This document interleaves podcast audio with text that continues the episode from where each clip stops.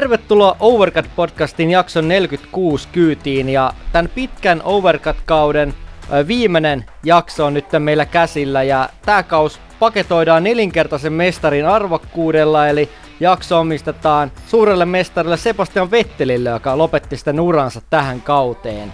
Ja tässä jaksossa me keskustellaan Vettelin urasta ja Overcut on poiminut kolme suosikkisaa molemmilta Overcutin asiantuntijoilta Vettelin F1-uralta ja keskustellaan näistä kisoista sitten enemmän. Ja tämä jakso viimeistellään paljastamalla jo legendaariset Overcutin F1-veikkaukset kauden alusta, mitä me tehtiin. Ja sitten saadaan jakso lopussa tietää, että kumpi meistä Overcutilla saa formulatieteen arvonimen. Ja täällä Overcutin studiossa jälleen viimeistä kertaa tällä kaudella Tuomas ja Jere.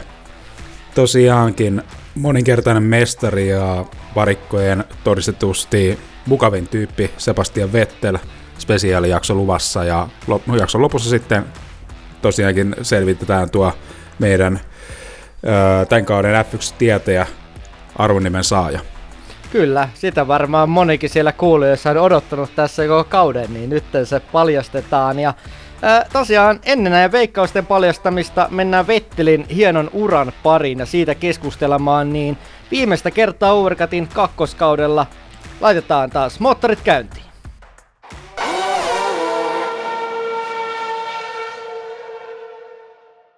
Sebastian Vettelin pitkä ja hyvin menestyksekäs ura päättyi tuohon Abu Dhabin kisaan ja me Overcutilla ollaan tosiaan poimittu tämän mestarin uran varrelta Overcut-klassikoita Vettelin ajovuosilta, eli Jeren kanssa ollaan poimittu tämmöisiä meidän mielestä parhaita paloja, mitkä ansaitsee tulla mainituksi ja läpikäydyksi tiiviisti.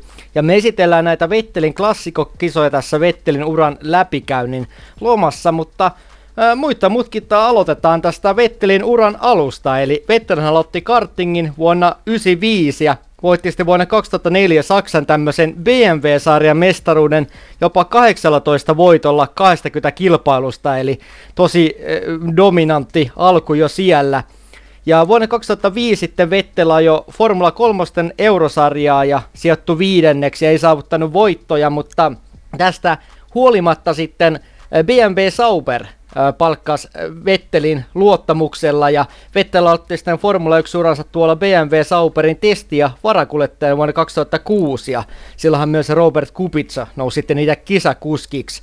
Ja Vettelhän ajoi tuolla BMW Sauberilla testikuskin roolissa ensimmäisen kerran sitten Formula 1 ja 2006 kauden Turkin GPn aikana ja silloin Vettelistä tuli siihen mennessä nuorin GP-kisaviikonloppu osallistunut kuljettaja 19-vuotiaana. Tietysti Verstappen sitten otti tämän kunnian pois ja heti Vettel tako toisen harjoituksen parhaan kierrosajan Turkissa tauluun, eli aika, aika kova suoritus jo tolleen, voisi sanoa Formula 1 debyytissä harjoituksessa. Kyllähän se oli, ja vaikka niin harjoituksia siihen aikaan niin kauheasti seurattu, mutta toi selkeästi siihen aikaan nousi kyllä sillä tavalla pinnalle, että tiedettiin, että siellä on todellinen lahjakkuus kyseessä. Tosiaan kakkosharjoitusten paras kierrosaika, niin oli se kova debyytti kyllä Formula 1, mutta sitten tämä varsinainen kisadebyytti tapahtuu kaudella 2007, kun ää, Yhdysvaltojen GPssä Vettel pääsi ajamaan, kun Robert Kupitsalla oli Montrealissa toi hurja kolari, missä sitten Kupitsa loukkaantui ja Vettel sai siinä tilaisuuden. Ja Vettel pääsi tosiaan BMWn rattiin silloin 2007 Indianapolisissa ja oli sitten heti uransa ekassa kisassa kahdeksas ja sai sitten siitä yhden M-pisteen, mikä silloin teki Vettelistä kaikkien aikojen nuorimman pisteelle ajaneen kuskin. Ja tähän rikko Jenson Buttonin ennätyksen, mikä sitten oli Buttonilla aikaisemmin hallussa. Ja Vettel piti tätä ennätystä 2014 Australian GPC, jossa sitten ennätyksen rikko Daniel Kviat ja myöhemmin sen sitten otti Max Verstappen. Mutta äh, millaisia Jere muistaa tästä Vettelin ensimmäisestä kisasta, että kaveri ehkä kuitenkin tuli pikkasen tohon aikaan formuloita seuranneena vähän puskista tuohon BMW rattiin. Niin, siinähän oli, oli näkyisen jännitys siinä itse kilpailussa, että lähdettiin aika haastavista paikoilta sieltä aika keskikastista ja oliko, olisiko ollut näin, että ensimmäisellä kierroksella siellä käytiin vähän nurmella ja hävittiin niitä sijoja, mutta kyllä siinä niin kisan edetessä sitten Vettel löysi sen rentouden siihen ajamiseen ja alkoi sitten näitä kokeneita kuljettajia sieltä ohittelemaan oikealta ja vasemmalta ja sitä kautta sitten nousi sitten noille pistesijoille, että se oli niin kuin tietty sellainen oma, oma kehityskaarensa siinä kilpailussa Vettelin kohdalla. Joo, ja kyllähän tuo oli kahdeksas ja ylitti kaikki BMWn odotukset, että Ossi Oikarinenhan oli tohon aikaan tuolla kisa-inssinä tuolla BMW Sauberilla, ja sitten äh, tietysti kun Vettel tuli sinne toiseen auton ajamaan, niin kuulemma Tallilla oli vähän semmoista odotukset, että satsataan nyt kaikki tuohon Nick Heifeldiin, että hyvä, että jos Vettel ajaa autonsa maaliin, että odotukset ei ollut kovin korkeat, mutta Vettel sitten ajo kahdeksanneksi, vältti tosiaan sen ensimmäisen kierroksen kolarisuman, ja oli kuitenkin sen ensimmäisen kierroksen nurmikon nurmikolle ajon, jos sitä ei lasketa, niin tosi varmaa suorittamista. Ja oli itse asiassa muistaakseni Vetteli ihan helpottunutkin, kun pääsi maaliin ton kisan jälkeen. Taisi olla melkoinen jännitys, mutta kahdeksas sija ja yksi piste, niin sitten se ura myös päättyi sitten yhteen pisteeseen. Kyllä, ja tämähän oli sitten tällainen iso näyte Red Bull-organisaatiolle, joka sitten pisti ratta, rattaat liikkumaan sitten Vettelin kohdalla sitten positiivisen suuntaan. Kyllä, tosiaan siitä BMW Sauperista sitten 2007 kaudella Vettel hyppäsi Toro Rossolle, jossa sitten korvas Scott Speedin Unkarin GPstä lähtien samana vuonna. Ja tosiaan Speed sitten sai potkut ja Vettel onnistui ajamaan hienoja tuloksia autolla ja itse asiassa johti ensimmäistä kertaa urallaan Japanin GPssä kilpailua ja oli siihen asti kaikkein oikein nuorin F1-kilpailu on johtanut kuski. Tietysti tämä alkukausi sitten oli oli alkuun vähän haastavampaa. Ei ehkä niin kuin ollut semmoisia näyttöjä heti kun odotettiin, eli siellä oli muun muassa Unkarissa 16, Turkis 19, Vetteli tosiaan siinä Japanin GPS johti kisaa, mutta ikävä kyllä keskeytti sitten kisan kolmannelta sijalta ja osui Mark Webberin ö, perään ajassa turvauton takana. Ja tässähän Vettel olisi voinut ottaa sensaatiomaisen podiumin ja samoin Mark Webber, mutta Vettel täräytti siinä turvauton takana sitten Webberin perään. Ja Webberhän tuosta tilanteesta sanoi, että lapsia ei saa lyödä. Muistan tämän kommentin, mutta äh, ehkä tämä oli kuitenkin semmoista osviittaa Vettelin vauhdista, varsinkin sadekelillä, mutta ehkä vielä kaikki se kokemus ei ollut vielä näkynyt sen ratin takana. Kyllä, vaativat olosuhteet ja tietyt saa se proseduurit, mitä siellä turvaudon takana toimitaan vaikeissa olosuhteissa, niin ne ehkä tuli nyt sitten yllätyksenä ja sellainen ehkä yliinnokkuus kostautui. Kyllä, mutta kauden toiseksi viimeisessä kisassa Vettel kuitenkin yllätti kaikki, kaikki katsojat tietysti näiden parin keskeytysten ja vähän vaisumpien tulosta jälkeen olemalla neljäs soteisissa olosuhteissa ja tästä teki tosi vaikuttavan se, että Vettel lähti kisaan 17 sieltä, niin tässä alettiin jo pikkasen puhua, että ehkä siellä kaverissa onkin potentiaalia. Mä muistan tohon aikaan näin vaikeimpien kisojen jälkeen ehkä se vähän Vettel oli vielä siellä varjoissa kuitenkin, että, että tuliko tämä ensimmäinen piste vähän tuurilla ja onko siellä ihan semmoista lahjakkuutta, mutta tämä nousu sieltä 17 neljänneksi, niin tämä alkoi jo vähän herättää tämmöistä keskustelua kaverin potentiaalista vielä vähän enemmän. Kyllä, ja kun sitten kun tämä pistää vielä oikeisiin mittasuhteisiin, puhutaan sen ajan Toro Rossosta, joka oli vielä pari kautta sitten Minardi, jolla ei, ei todellakaan taistettu pistesijoista, niin kyllähän oli niin kuin hienoja näyttöjä, mutta miten tuossa niin sen ajan Tororossolla, että siellä oli myös sitten se tekniikka sitten saatto välillä pettää, joka sitten vähän antaa väärää kuvaa näin jälkikäteen siitä tulostasosta. Joten kyllä tämä niin kuin, kyllä mun mielestä niin kuin erittäin hienoa tulokaskautta jo silloin 2007. Kyllä, varsinkin tuo loppukausi, mutta erityisesti tuo 2008 oli semmoinen Vettelin läpimurto. Ja tietysti silloin myös alkukautta vaivas keskeytykset, siinä oli teknisiä vikoja ja pari ajovirhettä, mutta sen jälkeen tuli tasasta suorittamista, siellä oli hyviä pisteitä, Monakossa jopa viides, Kanadassa kahdeksas, Saksassa kahdeksas, Euroopan Grand Prix kuudes ja Belgiassa jopa viides, eli tosi hyviä ö, tuloksia. Mutta sitten Voisi puhua tästä Monzon GPstä, joka sitten, jonka sitten on Overcutilla poiminut ensimmäiseksi mun klassikokisa valinnaksi Vetteliltä. Eli tämä aika jo oli itsessään sensaatio Vetteliltä, eli ajo sitten paalupaikalle Toro Rossolla, mitä kukaan ei odottanut. Sinne jäi taakse muun muassa maailmanmestaruudesta taistelleet Lewis Hamilton ja Kimi Räikkönen. Molemmat teki virheitä sitten märillä, märissä olosuhteissa. Sinne jäi tietysti niin kuin Jenson Buttonit ja muut kovat nimet sitten taakse. Eli ensimmäinen ensimmäinen paalupaikka Vettelille ja myös Toro Rossolla. Ja tietysti tämän Toro Rosson hyvän päivän kruunas toi Sebastian Bourdais, joka on jo neljänneksi, mutta ihan Bourdaiilla tuossa kisassa sitten. Bourdais ei pystynyt kisassa sitten lainkaan haastamaan Vetteliä. Ja kisassa sitten lähdettiin sadekeliin olosuhteissa myös tuohon kilpailuun tämän sensaatiopaalun jälkeen. Ja ää, siellä monet kuskit teki virheitä ja ää, ajautu, ajautu pois radalta, mutta Vettel ei ja piti sitten lähdöstä maaliiton kärkipaikan ruutulipulle ja Vettel ajoi voittajana 12,5 sekunnin erolla Heikki Kovalaiseen ja Heikkin hän ei sitten pystynyt missään vaiheessa tuossa kijassa haastamaan Vetteliä. Ja Kovalainen siinä sitten vähän puhukin, että renkaiden ja jarrujen lämmittämisessä oli ongelmaa, mutta Kyllä, ootin, muistan kun tuota kisaa, niin odotin siinä, että kyllä toi Heikki tulisi tuon sijaan nappaamaan. Ja oli vähän ristiriitaisetkin fiilikset tuota kisaa seurata, koska tavallaan myös olisi halunnut Heikille sen voiton, mutta sitten olisihan toi ollut upea sensaatio, niin kuin se oli, että toi Toro Rosso otti kotikisassaan ton ykkössijan, niin kyllähän toi oli makeeta. Ehkä kallisti jopa silloin pikkasen kannattamaan tämmöistä altavastaajaa, eli Sebastian Vetteli ja Toro Rossoa, niin Toro Rossolle historian eka paalupaikka ja kisassa ä, alusta loppuun ä, kärjessä voittoon, niin Vettel otti Toro Rossolle ekan voiton ja myös itselleen sitten ä, voiton siihen asti sen Formula 1-historian nuorimpana kuskina, eli olihan toi sensaatiosuoritus ja hienoin paikka, mikä mahdollista ottaa tuolle tallille, eli kotikisa. Nimenomaan ja ihan suvereeni esitys. Muistan todellakin sen, että siinä ennen kisa alkua media ja McLaren tiimi siinä latas paineita Heikille, että se pitäisi olla helppo homma pystyä Vettel voittamaan, mutta ei Vettel antanut siinä missään vaiheessa mitään mahdollisuutta ja kyllä oli aika niin kuin hapan ilme Heikillä siellä podiumilla, että se niin paistoi siitä, että siinä oli tällainen uusi supertähti syntynyt, kun vielä pari vuotta sitten Heikkiä povattiin sellaiseksi tulevaisuuden supertähdeksi, niin kyllä siinä niin huomasi, että, että nyt ei lähde.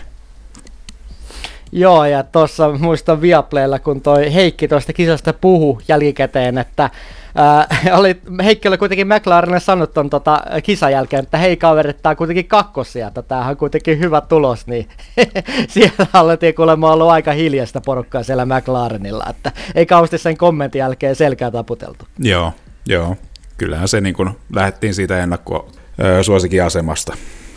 Mutta olihan tämä Vettelin loppukausikin tosi vahvaa Toro Rossolla, eli Singaporessa viides, Japanissa kuudes, Brasiliassa neljäs, niin olihan toi tosi huikeata suorittamista. Ja ehkä tuossa Toro Rosso taipaleen alussa 2008 puhuttiin tästä Sebastian Burdeesta, joka oli ö, nelinkertainen Champ Car-mestari ja tietysti kolmekymppisenä tuli tonne sarjaan, niin ehkä se vähän vei semmoista valokiltoa Vetteliltä, mikä oli ehkä positiivinenkin juttu. Eli puhuttiin Burdeesta kovana starana, että Burde tulisi vähän viemään tätä tallia Toro Rossoa eteenpäin ja ottamaan ne kovimmat tulokset, mutta ei sen käynyt yhtään niin, että Vettel käy käytännössä vei täysin huomion Burdeesta, Eli, eli Burdeen käytännössä F1-ura tyssä sitten tämän Vettelin loiston takia 2009 puolivälissä tietysti sitten Vettel vaihto tallia, mutta kuitenkin toi Toro Rosso vähän löi semmoista ennakkosävelet, että ei kyllä Sebastian Burdeen pysynyt yhtään Vettelin tahdissa.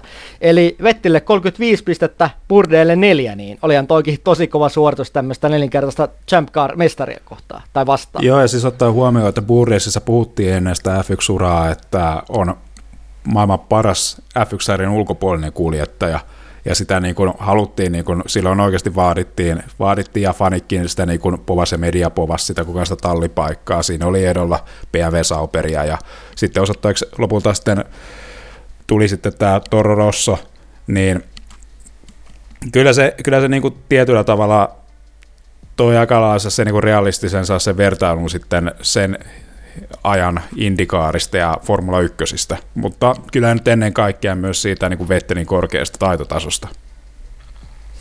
Kyllä, ja tämän hienon kauden seurauksena Vettel sitten herätti viimeistään silloin kiinnostuksen tämmöisenä tulevaisuuden mestarina, jonka muutkin tallit halus omia, mutta eh, Vettel sitten pääsi Red Bullilla ajamaan kaudeksi 2009, kun David Coulthard vetäytyi sieltä tallista eläkepäiville. Ja tietysti tässä avauskisassa jo oli eh, Vettel taistelemassa kakkosijasta Robert Kubitsan kanssa, mutta sitten äh, kolaroi ja jäi myös ilman pistettä Malesian GPssä, mutta Kauden kolmannessa kisassa sateisessa Kiinan GPssä Vettel ajo uransa toiseen voittoon ja tallikaveri Mark Webber varmisti Red Bullille sitten ton kaksoisvoiton, niin olihan toi niin hieno ajo Vetteltä jälleen kerran sateessa ja makea eka voitto. Kyllä, ja siinä vaiheessa sitten alkoi myös toi Red Bullikin nousemaan tuolla 2009 kaudella, että toisella kausi oikeastaan, milloin Red Bull nousi suurten joukkoon ja siinä kauden edetessä, kun Browni oli vähän sitten loukussa siinä omassa kehitystyössään, että oli ehkä vähän kyseenalaisin keinoin saanut tuon etulyöntiaseman tuohon kauden alkuun, mutta siinä vaiheessa sitten keskikauden aikana, kun se suorituskyky lähti putoamaan, niin siinähän vaiheessa Red Bull, Red Bull ja etunenässä Vettel näytti kyntensä. Kyllä, tosiaan sitten niitä voittoja alkoi tulla tuossa kauden keskivaiheella ja Britanniassa Vettel ajoi sitten kauden toiseen voittoonsa ja kuro sitten tätä MM-sarjan eroa tuohon Jenson Buttoniin. Ja tietysti täällä tuli oikein hyviä tuloksia tuossa kauden mittaan ja muun muassa sitten tosiaan Britanniassa voittoja.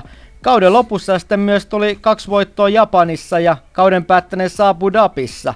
Ja mä muistan sen tosta jäänyt sen mieleen, kun Vettel oli toisena siinä MM-taulukossa ja sitten Japanin voiton myötä ajatteli jo, että pystyisi oikeasti haastamaan Battonia tästä maailman mestaruudesta kun kaksi osakilpailua oli jäljellä, niin oli 16 pisteen takamatka tuohon Jenson Battoniin. Ja, öö, muistan, kun Brasiliassa sitten Vettel tässä sateissa kisassa menetti mahdollisuutensa maailman mestaruuteen, niin jotain kertoo musta tuosta Vettelin kunnianhimosta, kun kuitenkin Brown oli lähtökohtaisesti ihan ylivoimainen tolla kaudella, niin Vettel oli hirveän pettynyt, kun hävisi mestaruuden tuolla Brasilian GPssä 2009, vaikka Brown oli edes ehdoton ennakko, ennakkosuosikki, niin kertoi sitä Vettelin nälästä ja tästä eh, tavallaan just kunnianhimosta.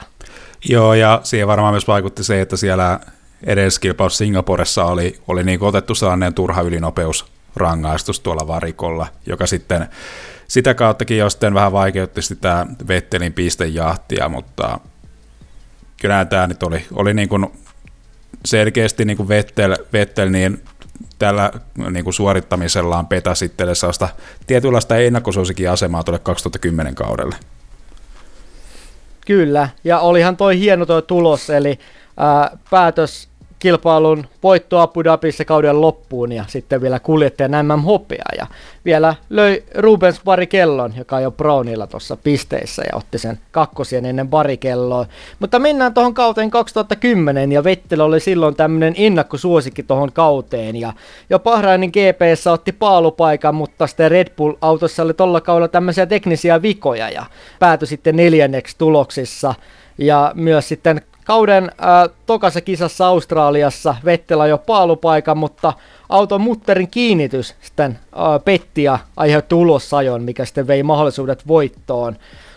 Tossa oli kyllä aika paljon tämmöistä epäonnea kyllä Vettelin kauden alussa voisi sanoa. Mukana sitten Malesiassa sitten otti tämän ylivoimaisen voiton, mutta aika paljon tasotti tätä Vettelin tavallaan vauhtia myös nämä tekniset viat tuossa kauden alkupuolella. Joo, siinä oli paljon teknisiä ongelmia, mutta kun vähän kun siellä vai vihkaa mestaruustaisto on noussut Alonso, niin siellä oli Alonsollakin ja Ferrillä myös niitä teknillisiä ongelmia siinä kauden alkupuolella, joten se vähän siinä tasot, tasotti sitä tilannetta, että monenhan kirjoissa sillä kauden alussa niin McLaren oli se, se, niin kuin se ykkössuosikki M-taistossa. Kyllä, hyvä poiminta ja tossahan oli neljä kuskia pitkään MM-taistossa mukana, eli Ferrarin äh, kuljettajat ja sitten McLaren myös ja sitten tietysti Red Bulli, eli oli tasainen kausi. Euroopan GPssä sitten myös voitto Vetteliltä ja sen jälkeen hän kun nämä välit kiristi, kun tallikaverit taisteli mestaruudesta. Ja tämä oli myös tallikaveri Mark Webberin uran paras kausi, voisi sanoa. Niin Turkin kisassahan nyt oli tämä tilanne, kun Vettel kolaroi sitten Mark Webberin kanssa, kun siinä taisteltiin kärkisijoista. Ja Vettel joutui keskeyttämään ja Webber sinne sitten menetti pari sijaa, niin Vettel tämän kolarin jälkeen syytti sitten Wepperiä tilanteesta ja Vettelkin on aika kiihtynyt. Mä muistan sitten nämä, muistan nämä Vettelin käden liikkeet ja e, tuon etusormen pyöritykset ja osoitti sinne kameroille, että vähän Wepperillä vähän ylävintissä viiraa ja tästähän tuli paljon sitten keskustelua ja vähän kiristi sitten näiden tallikaverien välejä tämä kolari. Oli, oli siitä tuli mediassa, mediassa juttu, mutta luin kanssa ton Oskari Saaren kirjoittaman voittamisen anatomian kirjan, tämän Aki Hintsan elämän kerran, niin siinä on tällainen osuus tuolla Tomi Pärmäkoskella, niin siitä oli käyty siitä keskustelua myös sitten, myös sitten Vettelin taustajoukossa aika kiivasta keskustelua siitä käsimerkistä, sillä se vähän niin kuin, vähän niin kuin pelästytti ton Vettelin taustajoukot siellä Hintsa ja Pärmäkosken muun muassa, sillä oikeastaan tämä 2010 kausi, sitä vähän kuin tämä tausta joku pitää symbolisena sille, että, että tänä, tuona kautena se Vettel onnistui, onnistui luomaan nahkansa, että pystyi sulkemaan ne häiriöt ulkopuolellensa, että, että tuolloin keskikauden aikana taustajoukossa pelättiin sitä, että Mark Webber on pääsemässä siinä Vettelin ihon alle, ja tämä tällaiset käsimerkit niin vähän kuin vahvistaa sitä, että siellä, siellä niin kuin pään sisällä kuplii ja, ja se niin kuin vie se tiimikaverin keskittyminen liikaa keskittymistä pois siitä itse kilpailusta. Joo, kyllä tuossa on tota, tietysti nuori kunnianhimoinen kaveri, että tuo oli varmaan Vettille semmoinen henkisen kypsymisen kausi osaltaan myös, että ehkä, ehkä myös jotain pikkasen samaa tässä kunnianhimossa ja eleissä kuin Max Verstappenilla. Tietysti Verstappenilla on vähän vielä viety äärimmillään, mutta pikkasen ehkä vähän samaa. Toi kunnianhimoinen ja nälkäinen kaveri, niin tietysti tämä myös näkyy tässä turhautumisessa. Joo, siis se on ihan mielenkiintoista joskus sitten kuulla, että miten Verstappen on saanut sen kasettiinsa kasaan, mutta nimenomaan tässä voittamisen anatomiakirjassa kerrotaan aika tällaisia diippejä juttuja siellä, että siellä on toi Aki Hintsa parkkeerannut autonsa sinne Vettelin pihaan ja soittanut Vettelle tai pistänyt viestiä, että joo, että, että hänellä on kaikki aikaa tässä, että jossain vaiheessa sun täytyy sieltä tulla ulos ja puhua mun kanssa ja selvittää nämä asiat. Ja Pärmäkoskeltakin tuli niin kuin näitä aika tällaista niin kuin aika tällaista niin kärkästä palautetta tästä näin, että tämä ei ole oikein, oikein että tämä asiat täytyy selvittää. Että kyllä niin kuin, niin kuin tosi niin kuin hieno tällainen niin kuin tarina se 2010 kausi Vettelin kannalta, että, että tuosta niin kuin erittäin laikkaasta, mutta samalla myös sellaista hiemattomasta timantista saatiin niin lyhyessä ajassa sitten sellainen mestari, mikä siinä oikeastaan Red Bullin Prime-vuosina, niin kuin me moni fani Vettelistä muistetaan. Kyllä, ehdottomasti. Ja suositus myös tuolle Oskari Saaren kirjalle, eli kannattaa lukea tuo voittajan anatomia. Tietysti oli vähän tuossa kauden puolivälissä vähän semmoisia pieniä virheitä vielä, eli Jenson Buttonin kanssa tosiaan se kolari muun muassa Belgiassa ja putos silloin siellä 15, mutta mikä musta tämän mestaruuden ratkassa oli tämä, että kuinka just tässä loppukaudella Vettel keräsi itteensä. Eli noin vähän vaikeimpien kisojen jälkeen sitten Singaporessa toinen, Japanissa voitto, tietysti Koreassa tuli keskeytys sitten moottoririkkoon johtoasemasta, mutta Brasiliassa ja Abu Dhabissa voittoon, niin ää, tietysti tuli näitä teknisiä ongelmia, tuli sitten myös muutamia virheitä, mutta tästä tuli monelle noille kärkikuskelle 2010 ja tämä upea itsensä kokoaminen ja nousu sitten mahdollisti tämän mestaruuden ja tähän sitten tämä Vettelin hieno kausi tosiaan päättyi tänne Abu Dhabiin, jossa se mestaruus korkattiin, niin sä oot ilmeisesti Jere tämän kisan poiminut sun Vettel-muistoksi. Joo, tässähän oli asetelmat näissä kauden viimeisessä kilpailussa.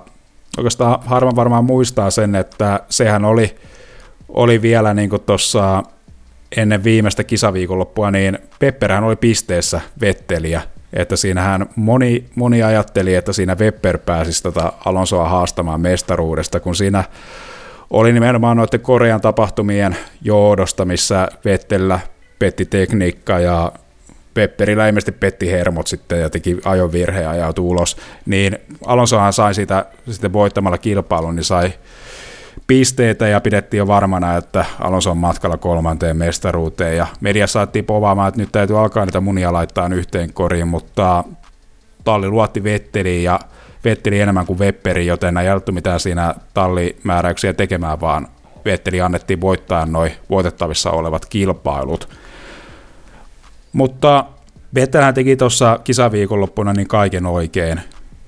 Selkeä paulupaikka ja hyvä startti ja ajo koko kilpailun kärjessä maaliin.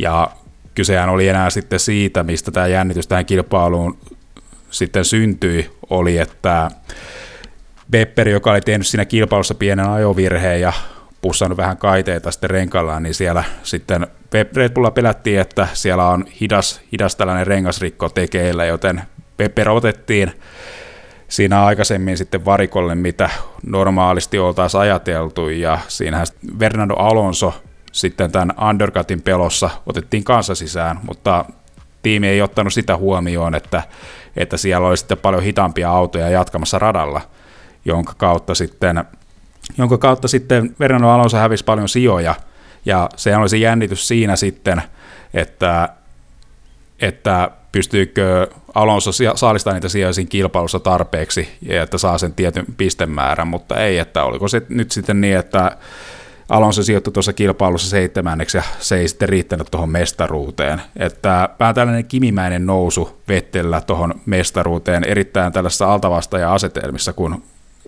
kaikki paineet oli käytännössä tai kaikki katse kohdistui lähinnä tallikaveriin. Joo, toi oli jännä kisa ja siinä tosiaan moni ajatteli, että Webber sen mestaruuden veisi, mutta tosiaan tässä sitten Vettel pystyi sen klaaraamaan ja kruunaamaan yllättävällä tavalla. Eli tosiaan vähän kivimäisesti altavastaajaksi mestariksi. Ja toi oli hieno kisa ja ymmärrän hyvin poimina Vettel klassikoksi. Eli tämä oli tosi jännä kausi. Ja musta 2010 muutenkin klassikokausia formuloissa. 2011 kausi sitten startattiin ton kauden jälkeen, ja tämähän on todellista Red Bullin ja varsinkin Sebastian Vettelin ylivoimaa. Eli kausi starttasi heti kahdella voitolla, Kiinassa toinen, sitten kolme voittoa putkeen, ja olisi tullut Kanadastakin sitten voitto, ellei sitten viimeisellä, viimeisellä kierroksella Sebastian Vettel olisi tehnyt pientä ajovirhettä, ja Batton sitten sen voiton otti Vettelin nenän edestä, mutta Tämähän on ihan mieletöntä tämä, katsoa tätä riviä, eli voitto kakkossia. Saksassa pieni kauneusvirhe nelossia, Unkarissa toinen, sitten Belgiassa voittoja, myös sitten Italiassa voittoja. Sä oot ilmeisesti tämän Italian GPn tässä Vettelin dominanssikaudella valinnut myös klassikoksi. Joo, tämähän oli, oli aivan tota Vettelin, Vettelin souta toi koko kilpailu, että Tuohon aikaan Red Bull, joka oli tunnettu siitä erittäin suuresta aerodynamiikasta, että se oli mutkassa kunnon peto, mutta suorilla sitten hävisi ihan älyttömästi, niin tämä kertoo aika paljon siitä, kuinka ylivoimainen Vettel ja Red Bull oli noissa mutkissa siinä, että, että valittiin säätöpak- säätöpaketti autoon, jossa pääsuoralla auto oli 20 kilometriä tunnissa hitaampi kuin muut autot, mutta silti tuolla paalupaikkakierroksella voitti kaikki tai seuraavaksi tulleen neljällä kymmenyksellä. Ja tässä kilpailussahan on tämä yksi ehkä huikaisevimmista tällaisista ohitustilanteista, mitä Vettel uraansa tehnyt, oli tämä ulkokautta ohitus Bernardo Alonsosta, missä siellä justiin Alonso ei antanut yhtään tilaa, Vettel lähtee ulkokautta ohittaan niin tiukalla linjalla, että siinä takarenkaa käy pikkasen jo nurmikolla, että siinä pölläydysten kautta ulkokautta ohi, niin se on ehkä niin kuin yksi tällainen Petteli hienommista ohituksista. Joo, muistan tuon ohituksen hyvin ja YouTubesta voi katsoa, jos, se, jos sitä ei heti muista, mutta se oli kyllä tosi upea ohitus ja se kyllä, kyllä varmaan Vettelin hienompia ohituksia, eli oli kyllä huikea kilpailu.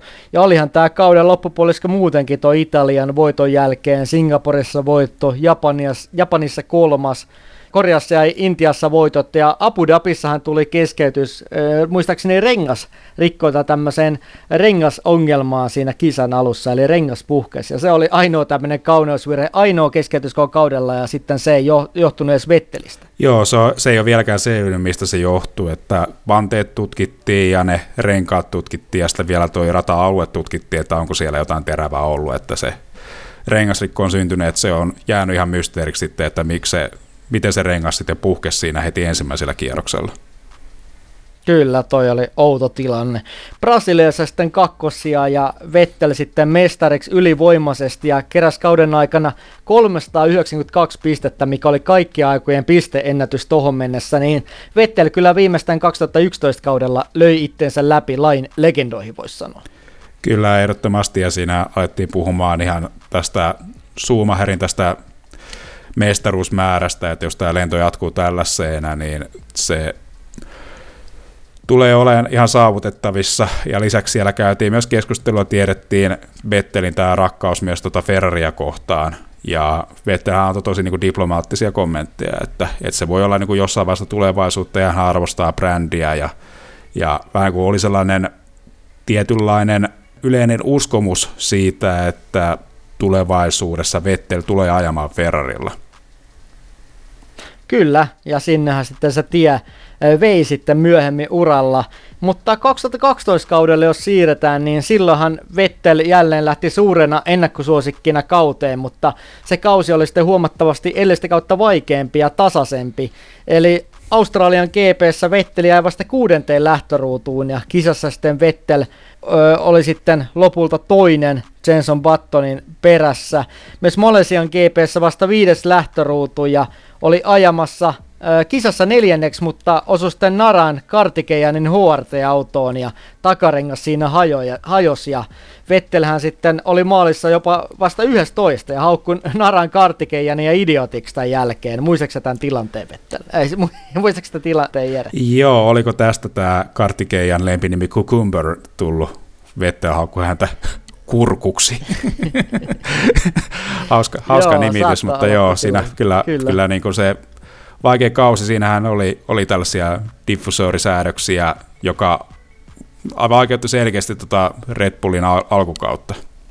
Kyllä, esimerkiksi Kiinan keipeissä Vettel sitten oli vasta lähtöruussa 11 ja sitten jäi ensimmäistä kertaa Vikanosen ulkopuolelle sitten Brasilian GPn 2009 ja kisassa viides. Eli talukausi ei tollakaan näyttänyt siltä, että Vettel olisi se äh, tavallaan se mestaruuden äh, suurin tavoittelija, vaan katset alkoi jälleen kerran kääntyä enemmän tuohon Fernando Alonso, joka vei sen mestaruuden. Kyllä, eihän nyt Ferrarillakaan siinä alkukaudesta todellakaan helppoa ollut, mutta siinä oli sopivasti tällaiset sadekilpailut, mikä Fernando pystyy ne aika hyvin niin hyödyntämään ja kyllä, olen sanonut sen aikaisemminkin, mutta olen edelleen sitä mieltä, että Alonson paras kausi koko uralla on tämä 2012 kausi. Kyllä se suhteessa autoon oli tosi kovaa kovaa ajamista ja silloin mentiin lujaa.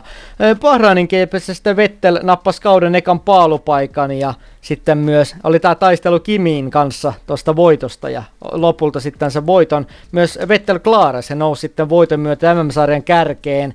Tuli vähän vaikeampia kisoja siinä välissä, eli Espanjassa kuudes, sillä tuli muun muassa rangaistus DRSn avaamisesta keltaisten lippujen alueella. Kanadan GPssä sitten neljäs, sitten näitä muita sijoja kun katsoo täältä, niin Euroopassa tuli kyllä keskeytys, sitten kolmatta sijaa, viidettä sijaa, neljättä sijaa, pelkässä toinen. Tässä oli vähän vaikeampia kisoja, teknisiä ongelmia ja muita, muita pieniä ajovirheitä sitten tuossa mahtu mukaan. Esimerkiksi Italian GPssä Vettel sai rangaistuksen, kun Ferrarin Fernando Alonso ulos radalta ja Vettel sitten sanoi jättäneensä Alonsolla tarpeeksi tilaa, että Alonsolla varmaan taas nämä kommentit, että all the time you have to leave space, sitten tuli tuonne Team Radio. Mm, tässä vaan huvittavinta se, että tuo tilanne on lähes yksi yhteen tuosta edellisen kauden tilanteesta, missä ajattajana oli Alonso, joka ei siinä tilanteessa saanut mitään rangaistusta.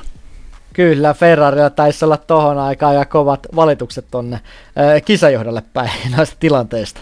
Joo, siis sehän on jossain vaiheessa ihan vahvistettu, että aikojen saatossa ollaan tehty Ferraria suosivia päätöksiä, mutta sitä ei ole paljastettu, että milloin nämä on tapahtunut. Kyllä. Schumacherin aikaan myös oli näitä, esimerkiksi 99 tämä erikoinen tapaus, jolloin Ferrarit, oliko oliko muistaakseni Malesian GP, kun hylättiin tämä tulos, mutta autot oli sääntöjen vastaiset, mutta sitten myöhemmin nämä sijat palautettiin, eli Ferrari teki tästä valituksen ja hylkäys kumottiin. Kyllä, Suomessahan ehdittiin vähän etuajassa jo juhlimaan Mika Häkkisen toista maailmanmestaruutta. oli vähän ennenaikaista se juhliminen, mutta onneksi kuitenkin Häkkinen sitä mestaruutta sitten juhli. Mutta Singaporen GPSstä Vettel onnistui tämän voitettomien kisojen putken ää, rikkomaan. Ja tässä tuli sitten kovia kisoja heti tauluun, eli Singaporessa voitto, samoin Japanissa, Koreassa ja Intiassa. Abu Dhabissa kolmes, Jenkeissä sitten toinen ja Sittenhän mentiin tähän jännistä asetelmista tähän Brasilian gp eli täytyy vielä nostaa tuo Abu Dhabin GP sitä, kun Vettel sitten ajoi kolmanteen lähtöruutuun, mutta suoritus hylättiin.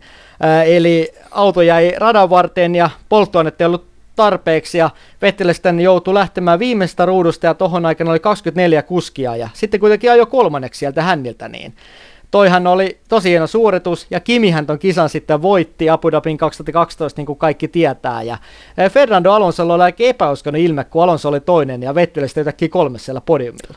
Joo, Alonso oli tosi turhautunut siinä, ihan hiki hatussa siinä koko kilpailun, yrittänyt saada Kimiä kiinni, ja oli aivan loppu siinä, siellä sitten siellä lämpiössä ennen podiumia, että otti sen vesipullo ja kaatoi sen kokonaisena päähänsä.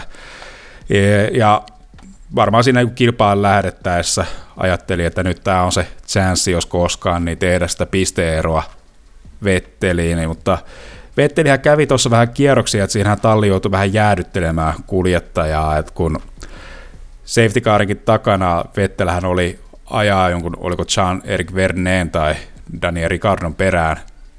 Sitä kautta ja joutui väistämään tältä niin kuin tällaista öö, tällä radan varressa näitä tällaisia styroksisia kylttejä, jotka näyttää niitä jarrutuspaikkoja tai mutkaan, mutkaan etäisyyksiä, niin Vettelä ajoi tällaiseen läpi, läpi siinä ja oliko siinä, että jouduttiin etusiipeäkin vaihtamaan, että tai talli oikeastaan vähän teki tällaisen niin jäädyttelytoimenpiteet, otti Vettelin sisään, vaihtoi sen etusiiven, ja joten pääsitte sieltä vähän taaempaa sitten rauhassa tekemään sitä sitten tuloaan.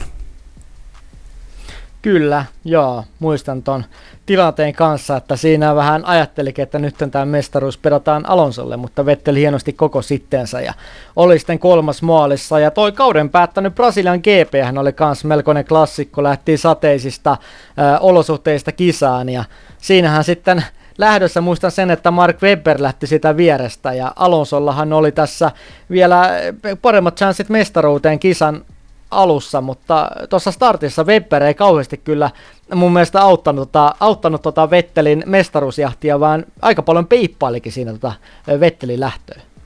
Niin, teki ja seuraavalla kierroksella hävisi sitten sijansa vielä tuolle Alonsolle, joten se oli kyllä huonosti hoidettu niin kuin tiimin kannalta.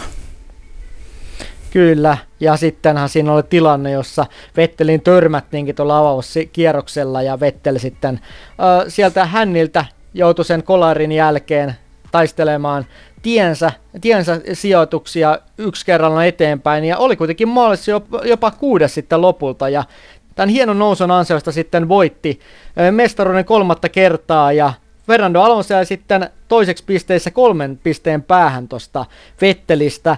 Ja tämän kisan jälkeen oli vielä draamaa, kun Ferrari jätti Fialle tämmöisen selvityspyynnön kisan neljännellä kierroksella tapahtuneesta ohituksesta, jossa sitten Vettel Ferrarin mielestä ohitti Toro Rosso-kuski Jean-Eric Vernen keltaisten lippujen alueella.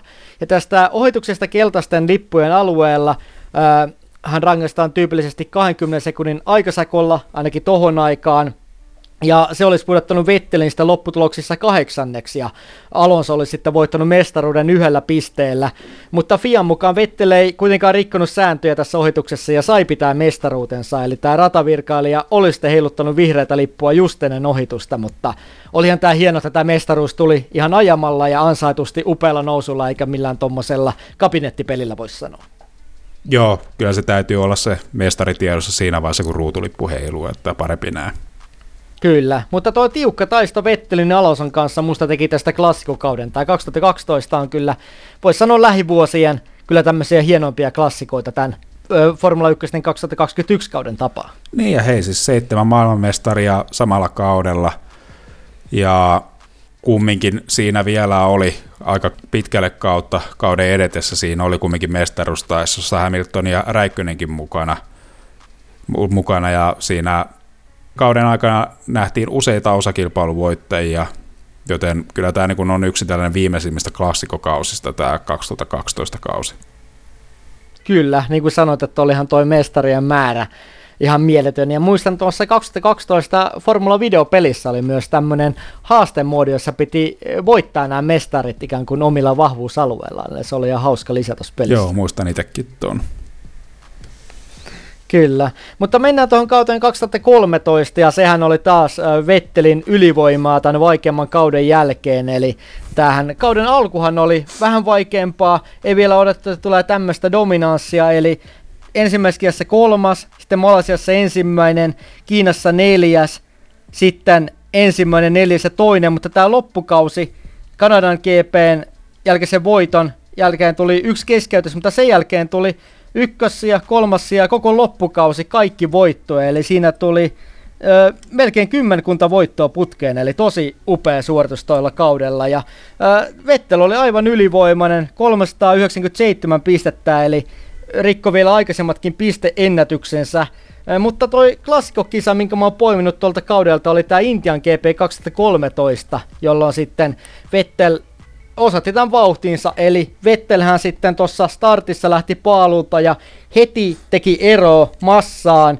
mutta pysähtyi sitten jo kierroksella kakseli. Tuossa kirjassa vähän puhuttiin, että Red Bull olisi tehnyt tämmöisen pahan taktisen virheliikkeen pysähtymällä noin aikaisin, mutta Vettel sitten ohitteli sieltä kuski kuskilta sijoja eteenpäin sieltä hänniltä, kun putosi sitten hänelle ton stopin jälkeen. Ja tämähän oli aivan ylivoimassa suoritusta. Ohitteli sieltä kokeneita mestareita, muun muassa Kimiin, ja maalissa, vaikka oli pudonnut tokalla kierroksella sinne viimeiselle sijoille, oli kuitenkin ensimmäinen ja lähes puolen minuutin johdolla Niko Roosbergin, joka oli toinen ennen sitä Roman Krosaniasta sitten, joka Krosanasta jäi Vettelille jo 40 sekuntia, niin olihan toi Vettelin, voisi sanoa tämmöisiä huikeampia suorituksia. Oli jo, että tässähän oli jotain lähemmäs 70 per kierros, millä Vettel hakkas muut noilla kierrosajoillaan. Ja muistan, että toi oli tosiaankin toi pehmeä renkaan, se nopea kuluminen oli se erittäin iso riski, että silloin yleisesti kaikki muukin mun mielestä teki aika aikaisessa vaiheessa ton varikkostoppinsa, mutta olisiko se ollut justiin, se oli toi pari kierrosta, mitä Vettel veti se ja onnistui siinä ajassa luomaansa se yli viiden sekunnin johtoaseman, johtoaseman että oli oli selkeästi ihan niin kuin toisella planeetalla muihin kuljettajiin verrattuna. Että oli mun mielestä sitä niin kuin Vettelin suvereeneita aikaa. Kyllä, tämä oli Vettelin uran hienoin kausi, jos katsoo tätä tulostasoa. Ja kauden loppuun yhdeksän peräkkäistä voittoa ja siinä sitten sivus Alberto Ascarin yhdeksän peräkkäisen voiton ennätystä ja Mihail Schumacherin 13 voiton ennätystä kaudessa. Ja Rikko viidellä pisteellä sitten oman ennätyksen kaudella ajatuista pisteistä ja 397 pistettä ton kauden aikana, niin tämän kauden jälkeen alettiin puhua, että Vettel tulee rikkomaan kaikki ennätykset viimeistään. Eli tässä on vähän ehkä samaa kuin sitten Max Verstappenista puhutaan tällä hetkellä. Kyllä, mutta silläkin hetkellä Vettel muistutti tallia, että näistä hetkistä tulee nauttia, nauttia niin kuin nois viimeisiä, että ei pidä koskaan pitää varmuutena sitä, että se menestys toistuisi uudestaan, joten niistä täytyy ottaa kaikki irti niistä onnistumisista ja kuinka oikeassa Vettel olikaan. Kyllä, toi oli legendaarinen kausi ja upeata suorittamista, mutta 2014 kausi sitten oli vaikeampi, eli ää, siinä heti ensimmäisessä kisassa Australian GPssä Vetti lähti matkaa vasta sieltä 12 ja kärsi sitten e, koko viikonloppu moottoriongelmissa ja keskeytti jo neljännellä kierroksella. Malasiassa sitten kolmas, mutta ei sitten päässyt podiumille ennen Kanadan GPtä tuossa kesän alussa. Muutenkin sitten oli vähän vaikeampaa tämä suorittaminen, eli siellä oli keskeytys, Itävallassa sitten pistesijoja, Singaporessa toinen, Japanissa kolmas, mutta voittoa ei tullut lainkaan. Ja Daniel Ricardo otti kuin kaudella kolme voittoa ja sijoittui sarjassa kolmanneksi, kun Sebastian Vettel sitten pisteissä jäi Daniel Ricardon taakse, niin neljän peräkkäisen mestaruuden jälkeen mestaruus pystin otti Lewis Hamilton, niin tämä oli vähän tämmöinen käänne uralla, alettiin puhua, että Vettelin nälkä olisi vähän tyydytty tuolla Red Bullilla ja Vettel siirtyisi Ferrarille sitten etsimään uusia haasteita ja sitten motivaatiota tuolta punaisista. Joo, sehän oli aika hullu tämä Japanin GPn kisaa edeltävä aamu, kun siellä tuli näitä julkistuksia tosiaankin tästä Ferrarista muun muassa, että Ferrarita aluksi ilmoitettiin, että Fernando Alonso tulee lähtemään Ferrarilta ja sen jälkeen Red Bullilta ilmoitettiin, että, että Vettel tulee lähtemään Red Bullilta. Siinä vaiheessa ei vielä julkistettu sitä, että Vettel tosiaankin menee sinne Ferrarille, mutta se oli kaikkien tiedossa, että oikeastaan Christian Horner taisi sen niin epävirallisesti sen niin lehdistölle jo paljastaakin tämän, tämän jutun, ja tästä oli aika niin kuin hauska juttu, mitä urheilukästistä kuuntelin, missä oli Oskari Saari noin vieraana, missä Oskari Saari oli tehnyt ihan normaalia haastattelua, haastattelua siellä Japanin kisaviikon loppuna Vettelin kanssa. Ja sitten siinä oli ohikulkiessaan Christian Horner sitten kulkenut ohjaa vähän siinä jutellut, että joo, että mitäs, mitäs, mitäs tässä, tässä näin, ja ö, Oskari Saari oli heittänyt vitsiä, että joo, että hei kuulin tässä Sebastian kertoi äsken, äsken niin aika, aika niin kuin järisyttäviä uutisia tuosta teidän, teidän niin kuin hetki sitten pidetystä tiimikokouksesta, ja toi oli ihan valahtanut valkoiseksi tuo Christian Horner siinä hmm. tilanteessa, ja jälkikäteen selvisi, että tässä nimenomaisessa kokouksessa Red Bullin kanssa Vettel oli kertonut tiimilleen lähtevänsä tallista. Okei, okay, joo, aikamoista draamaa. Sittenhän Vettel siirtyi sitten tosiaan Ferrarille, eli marraskuussa 2014 sitten ennen Abu Dhabia toi. Ö, paljastettiin, että Fernando Alonso vaihtaa McLarenille ja sitten toi Vettel liittyy Kimi Räikkösen tallikaveriksi sitten kaudella 2015 kolmen vuoden sopparilla. Ja ö, heti sitten kauden avauskisassa Australian GPssä Ferrari debyytissä Vettel oli kolmas. Ja sitten oli tämä kauden toinen kisa Malesia, jossa sitten Vettel teki tämmöistä Ferrari-historiaa, voisi sanoa niin. Tämä on ilmeisesti myös Jere sulla klassikko poiminta. Kyllä. Lentävän Australian viikonlopun jälkeen lähdettiin sitten Malesiaan, missä Vettel ei ihan yltänyt tonne paalupaikalle, mutta aika lähellä pystyi kiilaamaan sinne molempien mersujen väliin ja tässä kilpailussa osoitti sen renkaiden hallintakyvyn, että ajo, ajo ton kilpailun läpi kahdella stopilla, kun Mersut Mersut tuossa, joka kärsi suuresta renkaiden sulamisesta, teki sen kilpailun kolmessa stopissa ja tämä oli erittäin ylivoimainen näytös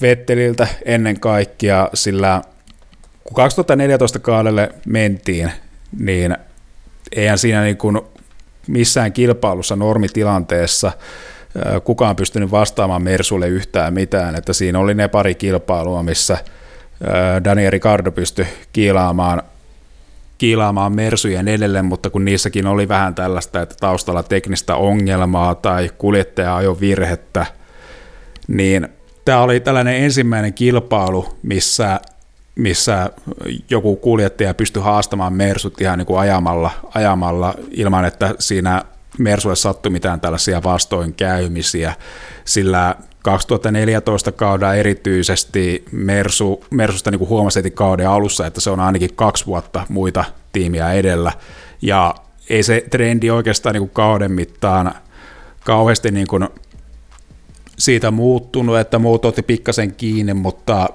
Mersu oli silti niin kuin ylivoimaisesti kaikkia muita edellä tuossa koko kauden mitassa, ja ainoa kuljettaja, joka niin kuin hetkittäin pystyi siinä vauhdissa – vauhdissani haastamaan ja peittoimaan Mersut oli Vettel yleisesti, yleisesti ja tämä Malesian GP oli tästä niin kuin hyvä näyte.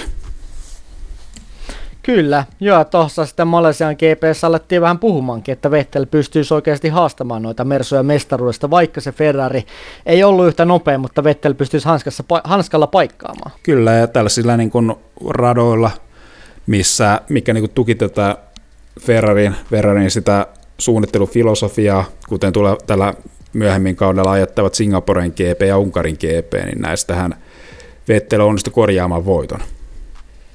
Kyllä, se oli vahvaa suorittamista ja täällä oli muutenkin hyviä podimeja, esimerkiksi Espanjan GPssä Vettel kolmas ja Monakossa toinen, niin tämä alkukausi varsinkin oli erittäin hyvä ja muutenkin tosi hyvää suorittamista, eli tosiaan kolme voittoa sitten kaudelta. Ja Italiassa Vettel myös toinen kotiyleisön edessä, niin loppupisteessä kolmas. Niin tämähän oli vahva aloitus Ferrarilta, oli selkeästi tämmöinen ykköskuski tuolla ä, tallissa, jota Kimi sitten jelppi. Ja tämä oli vahva aloitus Ferrarille ja sai tämmöisen tifosien luottamuksen tällä hyvällä ka- suorittamisella ja kaudella voisi sanoa. Kyllä, ei siinä oikeastaan ollut kauheasti tällaisia ohikilpailuja, että siellä oli se yksi ajovireistä johtuva ulosajo Meksikon GPstä, josta Vettel esitti syvät anteeksi pyynnöt. Joten kyllä se siihen aikaan vaikutti siltä, että Vettel on tietyllä tavalla koskematon siellä tifoisien keskuudessa, vaikka kukaan kuljettaja ei sitä todellisuudessa olekaan, mutta siltä se hetken aikaa tuntui. Kyllä, ei edes Kimi Räikkönen, vaikka Ferrari mestarina sitten tota, hetken aikaa Kimi sitten oli semmoinen suuri kuningas, mutta 2009 sitten vaihtui vähän, vaihtui vähän sitten ää, sielläkin noin puheet. Mutta Vettel aloitti sitten toisen kautensa Ferrarilla 2016 ja Australiassa oli kolmas aika ja kisassahan sitten Vettel nousi heti lähdössä startissa kärkeen ja, ja siinä vähän itse muistan katsoin sitä kisaa ja mietin, että jos Ferrarit saisi kuitenkin tuon tuplavoiton kisassa, mutta Vettel menetti sitten tuon kärkipaikan taktiikkavirheen takia ja ajoi sitten kolmantena maaliin. Ja täällä muutenkin sitä oli vähän vaikeampaa, että Bahrainissa tuli sitten keskeytys, sitten Kiinassa toinen, Venäjällä keskeytys, sitten tuli kolmatta sijaa, pari kakkosia Kanadassa Euroopan kisassa. Mutta sitten oli vähän vaikeampaa, eli ainoat podiumit ton jälkeen Italiassa ja kauden päättyneessä Abu Dhabissa. Ferrarilta otettiin enemmän ja alukauteen odotukset oli tosi kovat, mutta voisi sanoa, että Vettelille ei pystytty antaa semmoista mestaruusautoa tuolla kaudella, kun Vettel olisi ehkä tarvinnut sitten tämän optimisuorituskykynsä vuoksi, eli Vettel ehkä oli ajotaillaan tuossa vaiheessa uransa ihan siinä, voisi sanoa Red Bull vuosien jälkeen niin kuin parhaassa pisteessä. Kyllä, sanoisin näin, että 2016 kaudella se mun mielestä lähti ihan hyvin käyntiin niin kuin auton osalta, että näkyi niin kuin niissä ensimmäisessä kilpailussa, että oltiin lähempänä Mercedestä, ja sieltä sielläkin talvitauolla oltiin tehty oikeita asioita, mutta se sitten kauden edetessä se vauhti ei sitten, sitten sitä vauhtia ei kurottu kiinni siinä kauden edetessä, että päinvastoin, että Mersu nosti kytkintä ja meni menoja, ja sitten siinä vielä Ferrarin polkiassa tyhjää siinä myös Red Bull pääsi tuossa loppupisteessä peittoamaan Ferrarin. Ja itselläänkin 2016 kaudesta jäänyt mieleen se, että että siinähän ei mitään niin Kimiltä pois siinä, mutta että ehkä autokaan ei sopinut Vettelille ihan täysin, sillä aika jo vertailussa Kimihän peittos Vettelin, Vettelin näissä, että kun mietitään sitä, että sitä Kimikin aikaa tuolla Ferrarilla tätä jälkimmäistä stinttiä, niin eihän se nyt ollut pelkkää turpiinottoa, että kyllähän siinä muun muassa niin 2016 kaudella oli vallan mainiota menua, mutta ehkä niin kuin yksi tällainen ikimuistoisin tapahtuma, ehkä niin kuin negatiivisessa mielessä, oli, oli tämä tilanteiden eskaloituminen tuolla Meksikossa, että Verstappenhan oli siinä niin kuin kauden puolivälistä alkaen sen jälkeen, kun oli Red Bull tallin noussut, niin oli vähän syntynyt piikkinä lihaksi tuolle Ferrari kaksikolle, että siellä oli, oli kolarointia Ferrareiden kanssa tuolla Spaassa ja sitten tällaista peippailua Kimin kustannuksella Unkarin GPssä ja vähän tällaista niin kuin samaa temppuilua sitten tuolla Meksikon GPssä, niin Vettelhän menetti ihan täysin kontrollinsa tuossa kisaviikon loppuna, että, että huusku hullu tiimiradio jarrutuksessa sitten lähti, lähti peippailemaan Daniel Ricardoa vastaan ja, ja haistatti pitkät tolle sen hetkiselle kisajohtajalle Charlie Whitingille ja muun muassa myös Max Verstappenille ja kilpailun jälkeen sitten ruutulippun heiluessa. Siinä meni heiluttaa vielä keskisormia sitten Verstappenille, joten kyllä se niin huomasi, että se palo niin oli, oli että, ja kyllä se niin kuin tulee edelleenkin, tuli niin kuin oikeastaan niin kuin pitkin uraa tällainen niin kuin tietty kuumaverisyys aina esille siellä, että vaikka oli pädokilla kaikkien kaveri, mutta kun pistettiin kypärä päähän ja homma ei ihan toiminut sitten sillä toivotun lailla, niin kyllä siellä niin kuin tuli aika kärkästä palautetta tiimiradioon myös. Kyllä, joo, sen oli muistan tuon kilpailun, että kyllä siinä oli semmoista italialaista, italiasävytteistä tunteiden paloa mukaan. Kyllä, kyllä, että siinä oikeastaan niin kuin Rautamauri niin joutui siellä rauhoittelemaan, että calm down, we discussed afterwards, calm down, Sebastian.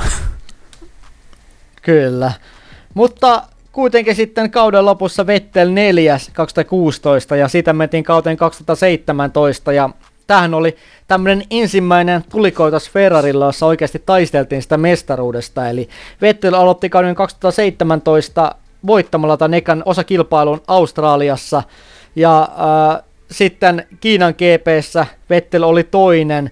Tämän jälkeen myös Bahrainissa voitto, tuli Venäjälle Espanjassa myös kakkossijat ja Monakossa myös hieno voitto, niin tietysti tässä Monakon voitosta vähän Kimi sitten oli toista mieltä, eli siinähän pedattiin toi voitto Sebastian Vettelle. Kimihän siinä Monakossa otti sen paalun, niin olisi voitton ajanut ilman tota Ferrarin taktista säätöä, eli sitten Kimille pedattiin huonompi varikkostrategia ja Vettel pääsi edelle, mutta joka tapauksessa olihan toi kauden alku tosi kova, eli kun mietitään tätä Australiasta Monakoon, niin siinä kolme voittajaa muut kakkossijoja, niin tämähän oli tosi hieno suorittamista. Kyllä, ja tällaisista yksittäisistä tilanteista niin täytyy nostaa ohitus Valtteri Pottaksesta tuolla Espanjan GPssä, että sehän oli, oli aika lailla sellainen ekana pieni valo, valeliike vasemmalle ja siellä sitten huomasitko valeliike valesta, val, siitä vale, valeliikkeestä vasemmalle valestaa ohi oikealta, oikealta sillä tavalla, että renkaat käy nurmikolla, niin ja siitä se on kunnon dive pommi, niin se oli, se oli kyllä ehkä niin kuin yksi kauden näyttävimmistä ohituksista. Kyllä, toi oli upea muuvi Vetteliltä ja Valekin siinä vähän yllätty siinä tilanteessa. Sitten tämän hienon alkauden jälkeen vähän tuli vaikeampia vaiheita, että esimerkiksi Kanadassa Vettelin sitten etusiipi vaurioita ekalla kierroksella ja tämän etusiipen vaihdon myötä Vettel päätyi kisassa neljänneksi ja tämä Azerbaidsanin GP hän puutti silloin paljon, eli siinä Vettel sitten osu turvauton perässä Lewis Hamiltoniin, kun Hamilton siinä hidasti yllättäen, ja Vettelhän oli sitä mieltä, että Hamilton teki tämmöisen brake testing, eli tämmöisen jarrutestauksen siinä Vettelin edellä, jonka seurauksena Vettel sitten törmäsi Hamiltoniin, ja siinä sitten Vettelin etusiipi rikkoutui, ja Vettel osoitti mieltään sitten Hamiltonille kiilaamalla sitten Hamiltonin kylkeen, josta Vettel sai 10 sekunnin stop and go rangaistuksen, ja Vettel sitten sai kolme rangaistuspistettä myös, ja maalinhan Vettel jo neljäntenä, mutta kuitenkin Hamiltonin edellä, koska Hamiltonilla tämä Hans Niskatuki alkoi repsottaa sitten kisassa, ja se jouduttiin varikolla korjaamaan ylimääräisellä stopilla, mutta olihan tuossa aikamoista draamaa. Kyllä, kyllä siinä ton jälkeen Hamilton piti mykkäkoulua Vettellä aika pitkään, että siinä väli kyllä jääty, vaikka tässä niin kuin viimeisinä kausilla on kyllä osoittautuneet hyviksi ystäviksi – myös radan ulkopuolella, mutta tuossa tilanteessa toi välit oli aika, aika jäässä ja kyllä se on suoraan sanottuna niin kuin, oli itsekin aika niin raivoissani ja pettynyt tuohon Vettelin toimintaan siinä kilpailussa ja mun mielestä olisi ansainnut mustan lipun. Siitä olisi ollut hyvää mun mielestä tällaista esimerkkiä näille myös nuoremmille kuljettajille. Esimerkiksi Max Verstappen. Muun muassa. Mutta sitten Vettel sai kuitenkin koottua itsensä ton Azerbaidsanin jälkeen, niin sieltä tuli kakkosia, sitten Briteissä seitsemäs ja Unkarissa sitten Vettel jo paalulta voittoon ja Singaporen GPssä Vettelhän lähti myös paalulta, mutta siinä tuli tämä surullisen kuuluisa Ferrari-kuskin ja Red Bullin kolari ja Vettel joutui sitten keskeyttämään ekalla kierroksella kolarivaurioihin. Samoin sitten Malesian GPssä Vettel lähti viimeistä ruudusta aikaissa ilmeneiden ongelmien myötä ja kisassa sitten nousi neljänneksi, mutta kisan jälkeen sitten Lance Stroll kollaroi Vettelin kanssa ja Vettel joutui pysäyttämään rikkonaisen auton takia sitten radan varteen ja sai sitten Pascal Verainilta takas kyydin varikolle. Mutta useinhan tätä puhutaan, että kauden käännekohta, josta sitten tämä kauden tapahtumat vähän eskaloitu. Esimerkiksi tämä kolari Lance Strollin kanssa, joka tietysti ehkä meni vähän enemmän Strollin piikkiin, mutta puhuttiin, että Vettelin fokus vähän katoston kolarin jälkeen, kun nämä samat mestaruuteen alkoi ikään kyllä haihtumaan. Kyllä se näin vähän oli, että tuolla Singaporessa – oltiin, oltiin vähän kuin siinä tilanteessa, että nyt on pakko tulla niitä pisteitä, ja sitten kun tuli tämä starttikolari, joka oli vähän enemmän Vettelin syytä, tässä niin kuin vaikka, vaikka Ferrilla syytettiinkin Verstappenia, mutta mä itse pidän Vetteliä tässä pääsyyllisenä siihen tilanteeseen, niin siinä kun niitä pisteitä jäi saamatta sitten ja Hamilton pääsi tästä pisteitänsä vielä niin kuin kasvattamaan sitten sitä pistepottinsa kasvattamaan sitten voitolla, niin kyllä se on vähän niin kuin aika lailla yleisesti mediassa pidetty siinä käännekohtana mestaruudelle, että siinä vaiheessa se mestaruus symbolisesti palu pois käsistä. Kyllä, ikävä, ikävä tilanne ja Japanin GPssä Vettel starttasi vielä eturivistä, mutta sitten joutui keskeyttämään viallisen sytytystulpan takia ja siinähän sitten käytännössä, käytännössä sitä se mestaruus valu viimeistään, viimeistään läpi sormien. Ja Meksikon GPS kuitenkin Vettel jo 50. paalupaikan, mutta kisassa sitten myös kolaroi Lewis Hamiltonin kanssa ja etusiipi meni hajalle ja tuloksena neljäs. Brasilian GPS sitten Vettel ohitti Bottaksen lähdössä ja otti sitten voiton ja kauden päättäneessä GPS Abu Dhabissa Vettel oli kolmas ja lopputuloksessa kuitenkin toinen MM-sarjan kakkosia eli toisena sitten tuloksissa ja Bottaksen edellä. Mutta Tämähän oli kuitenkin kaustena ihan hyvä näistä virheistä huolimatta, mutta alkoi tulla vähän tämmöisiä ensimmäisiä säröjä tifoseilta, eli alkoi tulla aika kovaa kritiikkiä tuosta loppukaudesta Vetteliä kohtaan, mutta tämä on katsoo nykyperspektiivistä, niin aika kylmää kyytiä Tifoseilta ja Ferrarilta, kun katsoo tätä nykyferrarin taktista sähläilyä. Että, ää, kyllä siellä nykyäänkin aika paljon kuskit menettänyt, menettänyt noita pisteitä on Ferrarin sähläilyn vuoksi. Että Vettel kuitenkin ajoi aika hyvin tällä kautena.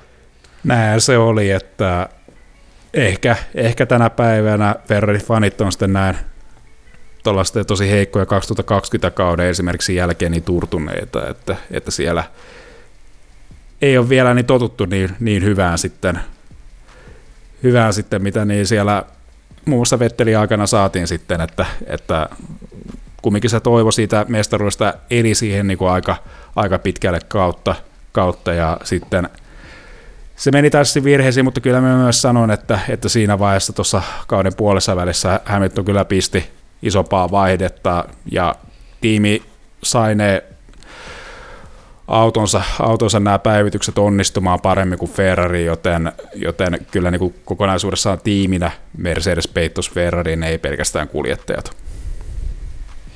Kyllä, ja kuitenkin kokonaismitalla olihan tuo Hamiltonilta kuitenkin parempi kausi, että täytyy siinä mielessä antaa myös Hamiltonille kredittiä. Joo, kyllä. Kyllä tämä oli ehkä niin kuin Hamiltonin mestaruuskausta ainakin omasta mielestä Mercedeksellä, niin se sellainen vakuuttavin. Mutta mennään tuohon kauteen 2018 ja siinähän Vettel jälleen taisteli Hamiltonia vastaan Ferrarilla mestaruudesta ja myös Kimi oli tosi pirteessä vauhdissa. Vettelhän aloitti sitten kauden tosi vahvasti, eli Australiassa ja Bahrainissa molemmista voitto. Kiinassa sitten Vettel oli jälleen paalulla, mutta kisassa sitten kolaroi Max Verstappenin kanssa ja putos kahdeksanneksi. Azerbaidsanissa sitten paalupaikka, mutta kisassa sitten Vettel oli neljäs. Monakossahan sitten Vettel otti ton kakkossijan, sä muistetaan siitä, kun Ricardolla oli tämä vaihdelaatikko-ongelma kisassa, mutta Vettel ei pystynyt sitten ohittamaan kapealla Monakon radalla Ricardoa ja ottamaan tätä voittoa. Ja Kanadan GPssä Vettelille taas supea voitto, joka oli jo Vettelin 50. Ja sitten Vettelistä tuli jo, tuli jo neljäs ton merkkipaalun saavuttanut kuljettaja. Ja siirtyi tuossa vaiheessa kautta voitollaan kuskin pisteiden kärkeen.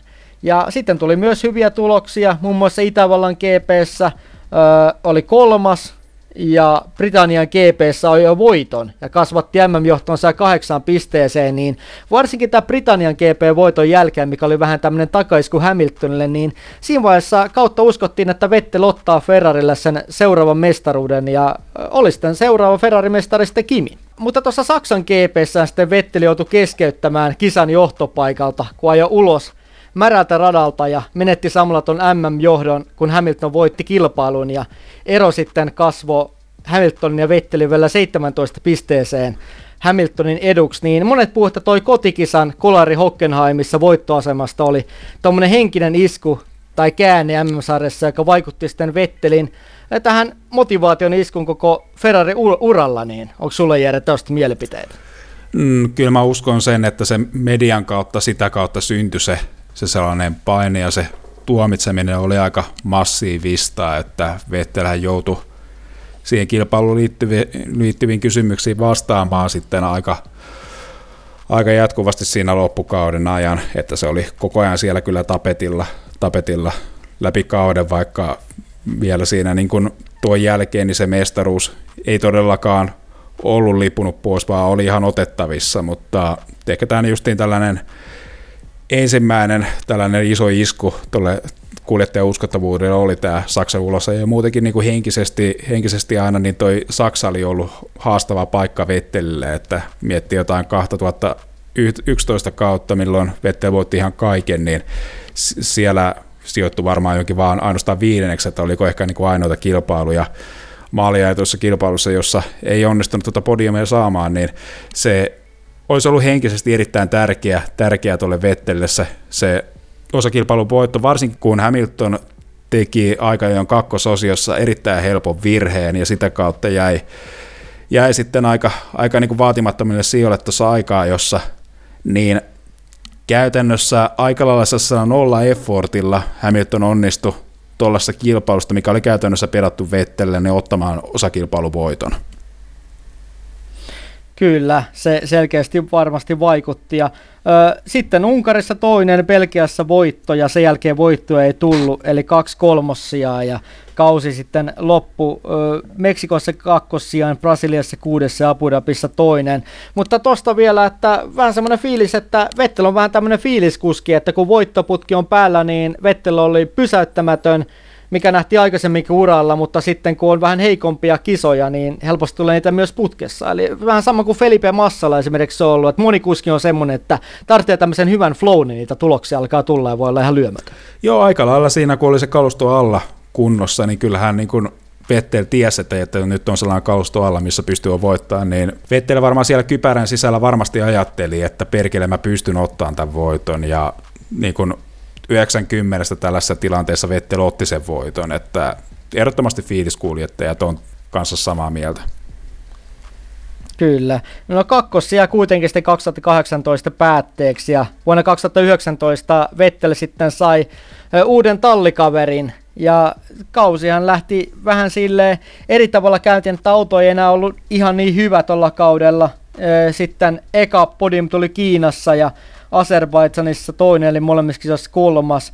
Sitten Monakossa tuli kakkosia ja Kanadassa toinen sija, ja siinähän oli tämä tilanne, kun kilpailussa Vettel teki ton ajovirheen ja ajautui takana tulleen äh, Lewis Hamiltonin eteen ja sen seurauksena Vettel sai sitten viiden sekunnin rangaistuksen ja putos kilpailun toiseksi, kun olisi, olisi muuten taistelun voitosta. Ja Vettelhän ajo vielä ykkösenä maaliin, mutta sai ton aikarangaistuksen ja Vettelhän sitten protestoi tuosta rangaistuksesta ja vaihto oman ja Hamiltonin sijoituskyltit keskenään. Niin tuo oli aika kyseenalainen rangaistus ja Vettelin musta käytössä oli ihan aiheellista, mutta tämä varmaan vaikutti Vettelin motivaation kaudelle ja itse asiassa vähän tuntuu, että se into tuohon ajamiseen Ferrarilla vähän, se suurin palo vähän alkoi ehkä laskemaan. Joo, muistan tuota keskustelua ja silloinhan muistan Italiassa olla jopa tällaisia huhuja, että Kimia, Kimia ollaan tuomassa takaisin Ferrarille Vettelin tilalle, sillä Vettel on niin pettynyt Formula 1 nykytilaan ja menettämässä motivaatiotaansa, että on lopettamassa – tuon kauden päätteeksi. Ja kyllä mä uskon, että tuossa vähän tavallaan toi niin kuin vaikutti siihen, että, että kyllä varmasti siellä niin kuin päässä jotain niin kuin rattaita loksahti. Ei varmaan mikään sellainen yksittäinen, yksinomainen tekijä, mutta varmasti niin kuin oli edistämässä sitä, että Vettelillä herässä näin fiilis, että, että ehkä toi Formula 1 ei ole, ole sitten enää parin vuoden päästä sitä tulevaisuutta. Mutta varmaan tuossa tässä tämän osion loppupuolesta käsitellään vielä tuota Vettelin persoonallisuutta, mutta toihan on aika niin klassista Vetteliä siinä, että kun oltiin siellä Park Fermeellä ja sen oikeastaan niin kuin, osa, osa selostajistakin huomasi sen, että, että Vettel on poistumassa sinne sitten sinne lämpiön puolelle sitä Park Fermeeltä ja pysähtyy hetkeksi, katsoo hiljaa sivulle, näkee sen sija yksi kyltin, Mersun edessä. Ja siinä vaiheessa niin tuolla ainakin Sky Sportsilla aikoina oli, että ei kai se, ei kai, se tekee sen, se tekee sen Vettel lähtee kävelemään sitä kylttiä kohti ja nappaa sen ykkössiä kylti ja laittaa sen oman Ferrarinsa eteen, niin tämä on justi tällainen poikamainen kujelu luonne ja tällainen pikku, pikku tällaiset niin kuin tatsit tästä, niin mikä, mikä niin kuin Vettelin uran varrella oli läsnä tuossa niin esiintymisessä, että tietyllä tavalla, vaikka niin kuin joku voi pitää tuota loukkaavana ja epäkunnettavana käytöksenä, mutta mun mielestä tämä oli ihan loistava veto. Kyllä, tuli oikeaan paikkaan. Mutta Vettel kuitenkin sai tämmöisen näpäytyksen vielä tehty tuossa Saksan GPssä, eli lähti viimeisestä lähtöruudusta kisaan, mutta nousi sateisissa olosuhteissa kisassa toiseksi, kun muun muassa Valtteri Bottas ja Hamilton kolaroi tuossa kilpailussa, niin olihan toi, toi niin kuin hieno suoritus. Kyllä, kyllä. Erittäin haastava kilpailu kaikille ja kyllä mä huomasin sitä pientä helpottuneisuutta, että varmasti Vettel osittain ainakin teki, teki tuon podiumsian kautta sovinnon sen edellisen kauden tapahtumien kanssa. Ja kilpailun jälkeen on kuvissa nähtiin, että siellähän Vettel yritti ihan tosissaan kilpailun nopeinta kierrosta vielä, yritti siinä oli nälkää vielä, niin saalistaa sitä, sitä nopeamman kierroksen pistettä, että siinä vähän käytiin, käytiin jo niiden viivojen ulkopuolellakin, mutta silti pidettiin sitten se auto hallinnassa sillä tavalla, että se saatiin maaliin asti, mutta että kertoo niin kuin kaverin sitä nälästä.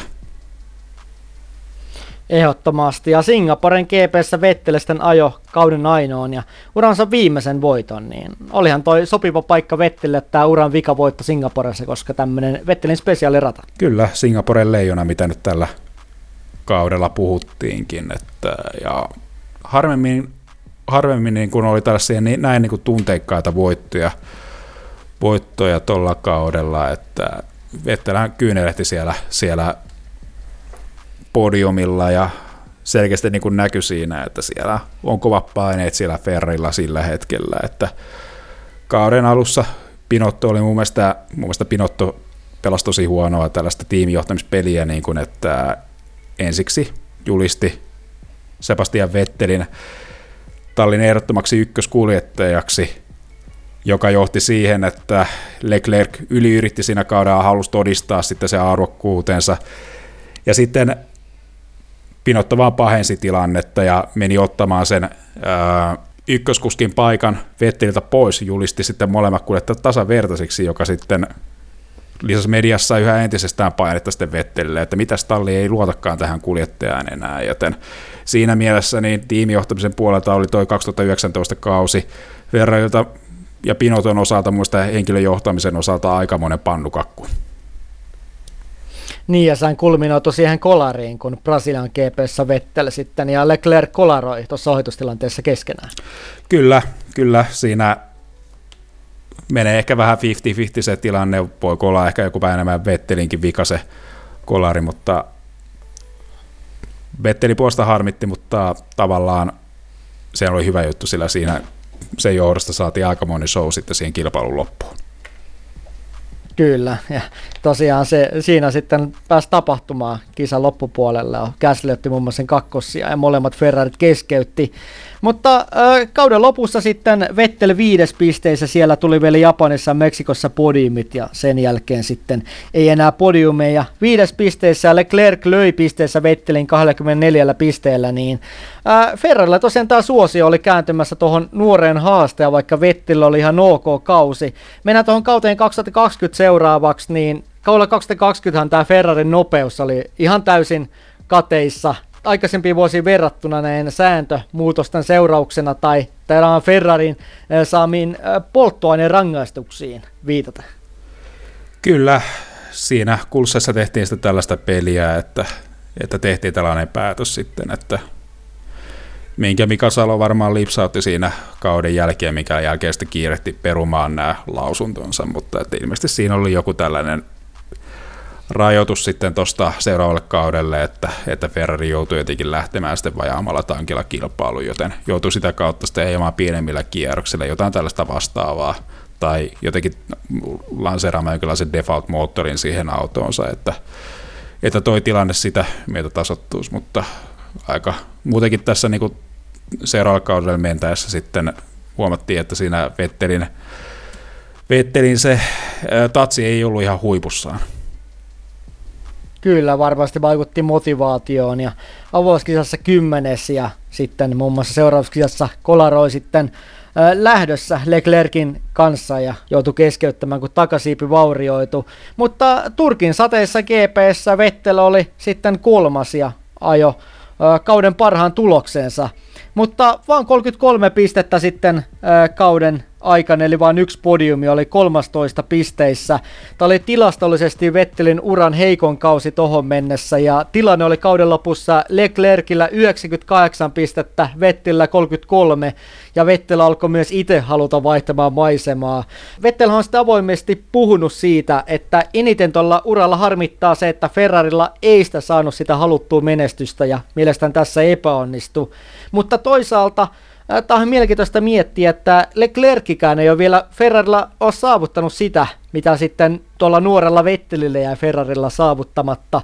Eli kun Vettel ajo kuusi kautta lainausmerkeissä vaan kuusi kautta Ferrarilla, niin Leclercillä on jo neljä kautta takana ja nyt lähtee viides kausi, niin ei tässä kauheasti nyt tule olemaan ero näissä Ferrari-vuosissa näillä kuskeilla. Eli enää kaksi kautta, niin Leclerc saa kirittyä tämän Vettelin Ferrari-vuosien määrän. Kyllä, ja tulee sen tulee sen mitä todennäköisemmin saavuttamaan, koska Ferrarihan on tehnyt aika pitkän sopparin, sopparin siinä Leclercin kanssa, mikä oli silloin oikeastaan, kun se sopimus tehtiin, niin oli se vähän niin kuin se sellainen naula arkkuun siinä, että, että tulevaisuus tulee olemaan Leclercissä Ferrarilla.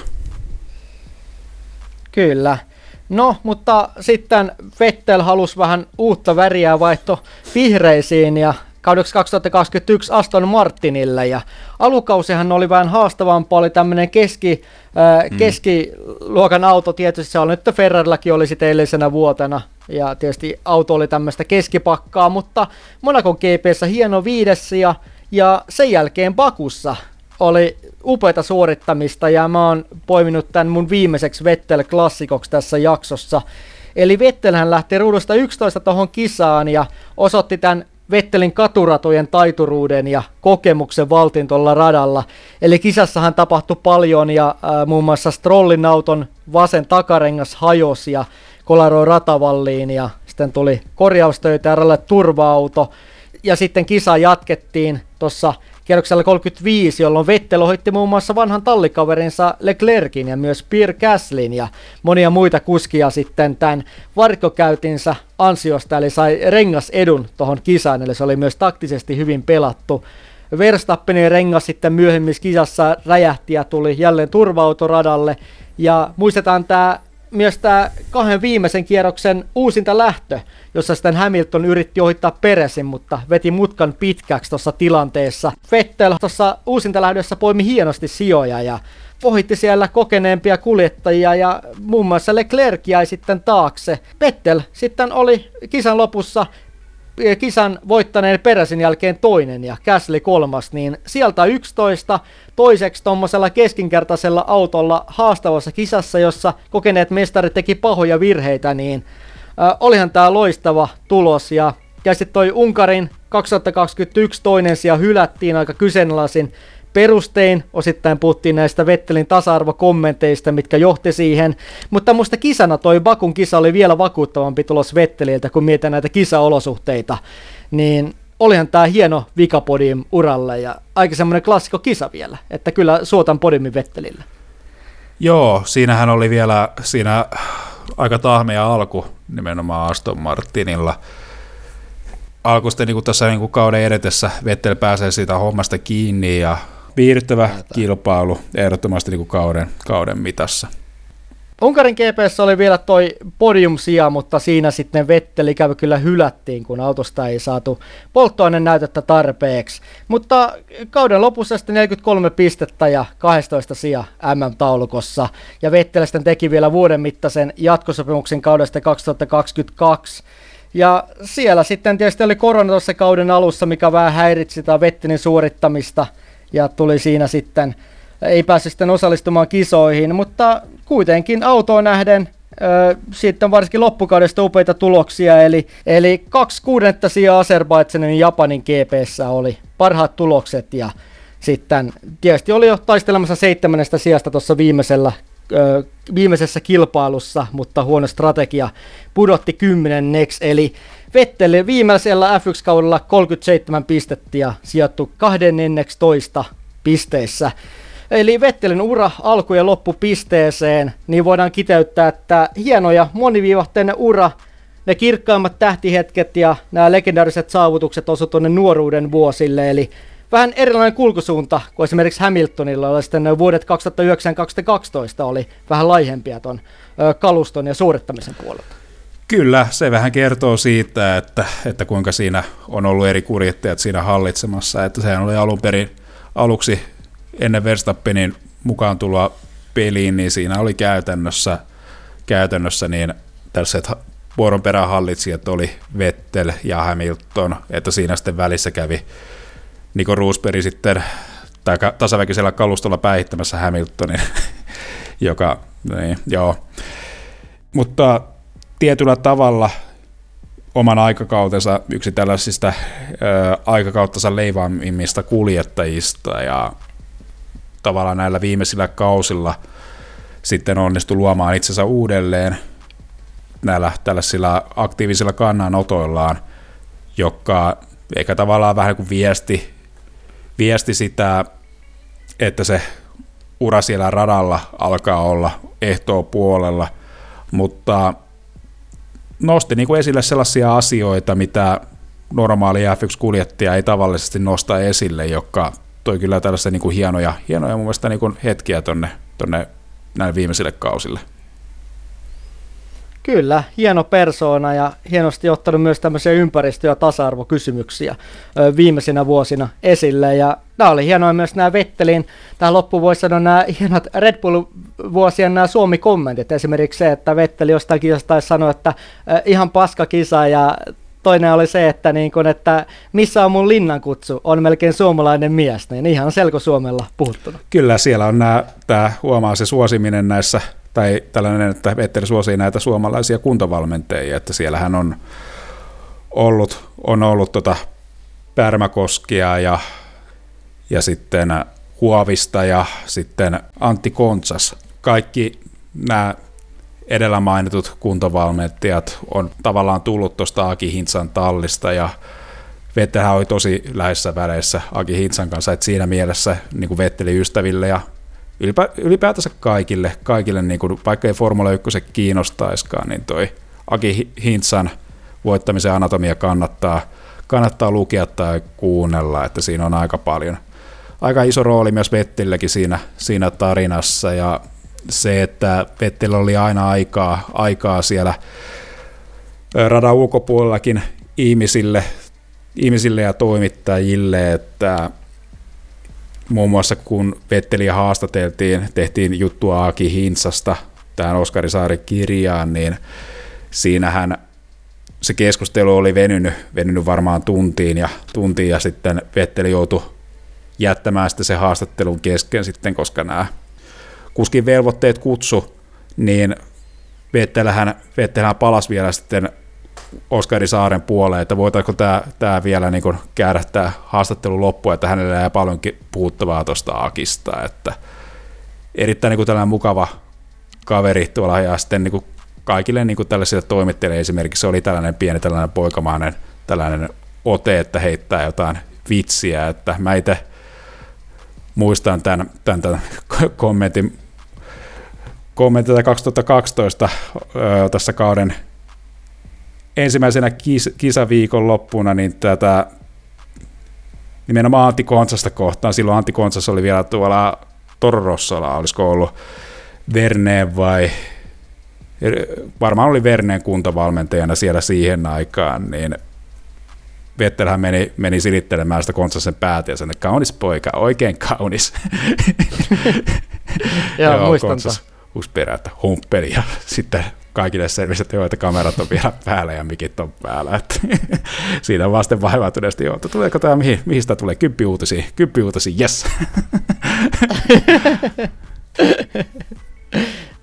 Joo, kyllä Vettelä on kyllä loistava persoona ja kyllä jäädään kaipaamaan, mutta ihan tähän loppuun, että luuletko Jere, että Vetteli vielä nähdään Formula 1, koska ikänsä puolesta kuitenkin Vettel äh, kilparaat jättisuut, äh, voisi sanoa nuorella, nuorella iällä, että tavallaan kuitenkin on nuorempi selkeästi kuin Alonso ja nuorempi kuin Hamilton, niin onko mahdollista, että, mahdollista, että nähdään vielä tämmöinen Mihail Schumacher-tyylinen comeback vaikka Audilla?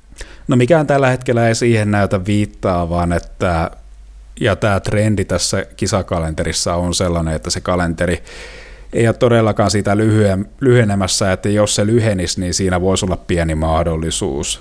Että se täytyisi on johtua siitä sitten, että kisa viikonlopussa on sitten syntynyt fanien keskuudessa tietynlaista inflaatiota, joka on sitä kautta sitten rahallisessa mielessä sitten koitumassa epäedulliseksi F1-sarjalle.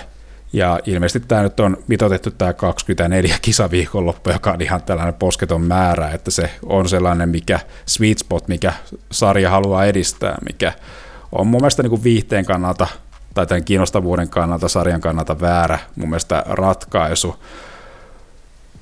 Kun Vettel tässä lopettaessaan niin ilmoitti, että hän haluaa nähdä vielä lastensa kasvava ja haluaa elää sitä aikaa, niin musta tuntuu, että jos tämä kalenteri pysyy enää, niin se ei tule tapahtumaan. Kyllä, samoja fiiliksiä mullakin, että Vettel perhekeskeisenä ihmisenä varmasti haluaa sitten käyttää aikaansa muuhun. Ja muun muassa puhunut siitä, että on ihan kiinnostunut kuulemma opiskelemisesta, koska aikaa ei sille riittänyt formula-hommissa, mutta toivotetaan Overcutilta kaikkea hyvää mestarille ja hyviä eläkepäiviä. Nyt voi muun muassa Kimin kanssa sitten pelata tennistä vapaa Joo, tai sulkapallo, eikö se ollut näiden harrastus? Kyllä, kyllä, että se sulkapallo, joo. Tai paadelia, hyi. Mutta joo. Mutta Overcutilta kaikkea hyvää tsemppiä nelinkertaiselle mestarille ja äh, kyllä, tsemppipeukku Overcutilta ja hyvät jatkot. Joo, vettiin. ehdottomasti. Aikaansa suurempia mestareita ja suurempia ihmisiä ja persoonia. Kyllä. Mutta nytten Vetteli-osuus on taputeltu, niin Overcutin kakkoskauden kruunaa meidän formulaveikkausten tulosten paljastus ja samalla kruunataan Overcutin tämän vuoden F1-tietäjä, niin nyt mennään jännittämään sitä seuraavaksi.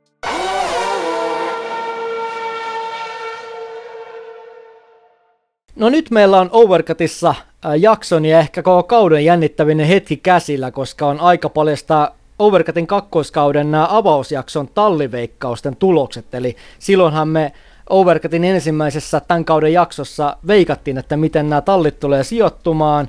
Ja nyt katsotaan, että kumpi asiantuntijoista saa tämän podiumin korkeamman korokkeen taikajuoman tänä vuonna. Ja lisäksi Overcutin F1-asiantuntijan arvonimen ensi kaudelle, niin alkuun Jere, miltä on tuntunut tota arvonimeä tällä kaudella pitää?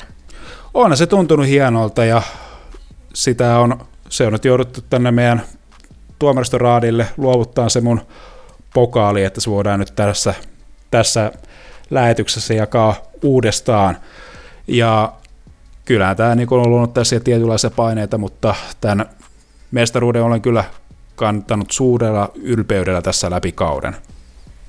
Se on ihan oikein, eli tämmöinen Overcutin kierto palkinto, että katsotaan miten tänä vuonna kiertää sitten eteenpäin, mutta lähdetään noista Overcutin veikkauksista, eli talli kerrallaan käydään näitä tallia läpi ja aloitetaan heikommin suorittaneesta eli Williamsista ja edetään sitten mestaruuden voittaneeseen Red Bulliin, mutta tästä ei kumpikaan pisteitä saa, että oli tämmöinen erillinen Overcutin kuskiveikkaus, niin molemmat veikkas Max Verstappenia mestariksi. Ja sehän Maxihan sen mestaruuden kirkkaasti voitti, niin Overcut oli tässä selkeästi aivan oikeassa.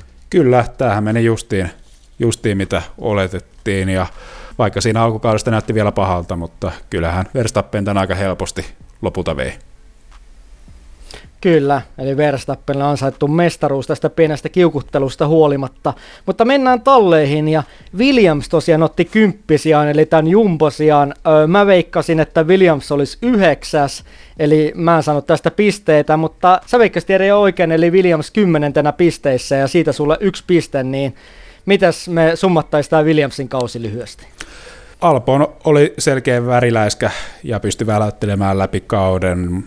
Latifi taas oli tasaisen huono sitten, tai ei niin kuin esittänyt mitään tällaista spesiaalia, että aika lailla tästä tasapaksua, mikä nyt tässä oikeastaan niin kuin Latifin ää, läpiura on oikeastaan ollut se niin kuin läsnä ja tietyllä tavalla, tietyllä tavalla tietyillä radoilla pystyy autolla väläyttämään, tai auto, auto soveltui tietyille radoille huomattavasti paremmin, että ehkä niin kuin tiimi on pikkasen mennyt eteenpäin tuosta edellisen kauden, kauden suorittamisesta, että siinä mielessä uudistukset on tuossa sarjassa onnistuneet, mutta ei niin tuossa pitkässä, pitkässä juoksussa oikein sitten pystyneet haastamaan, mutta tiimi ehkä niin pienin, pienin varovaisin askelin mennyt eteenpäin.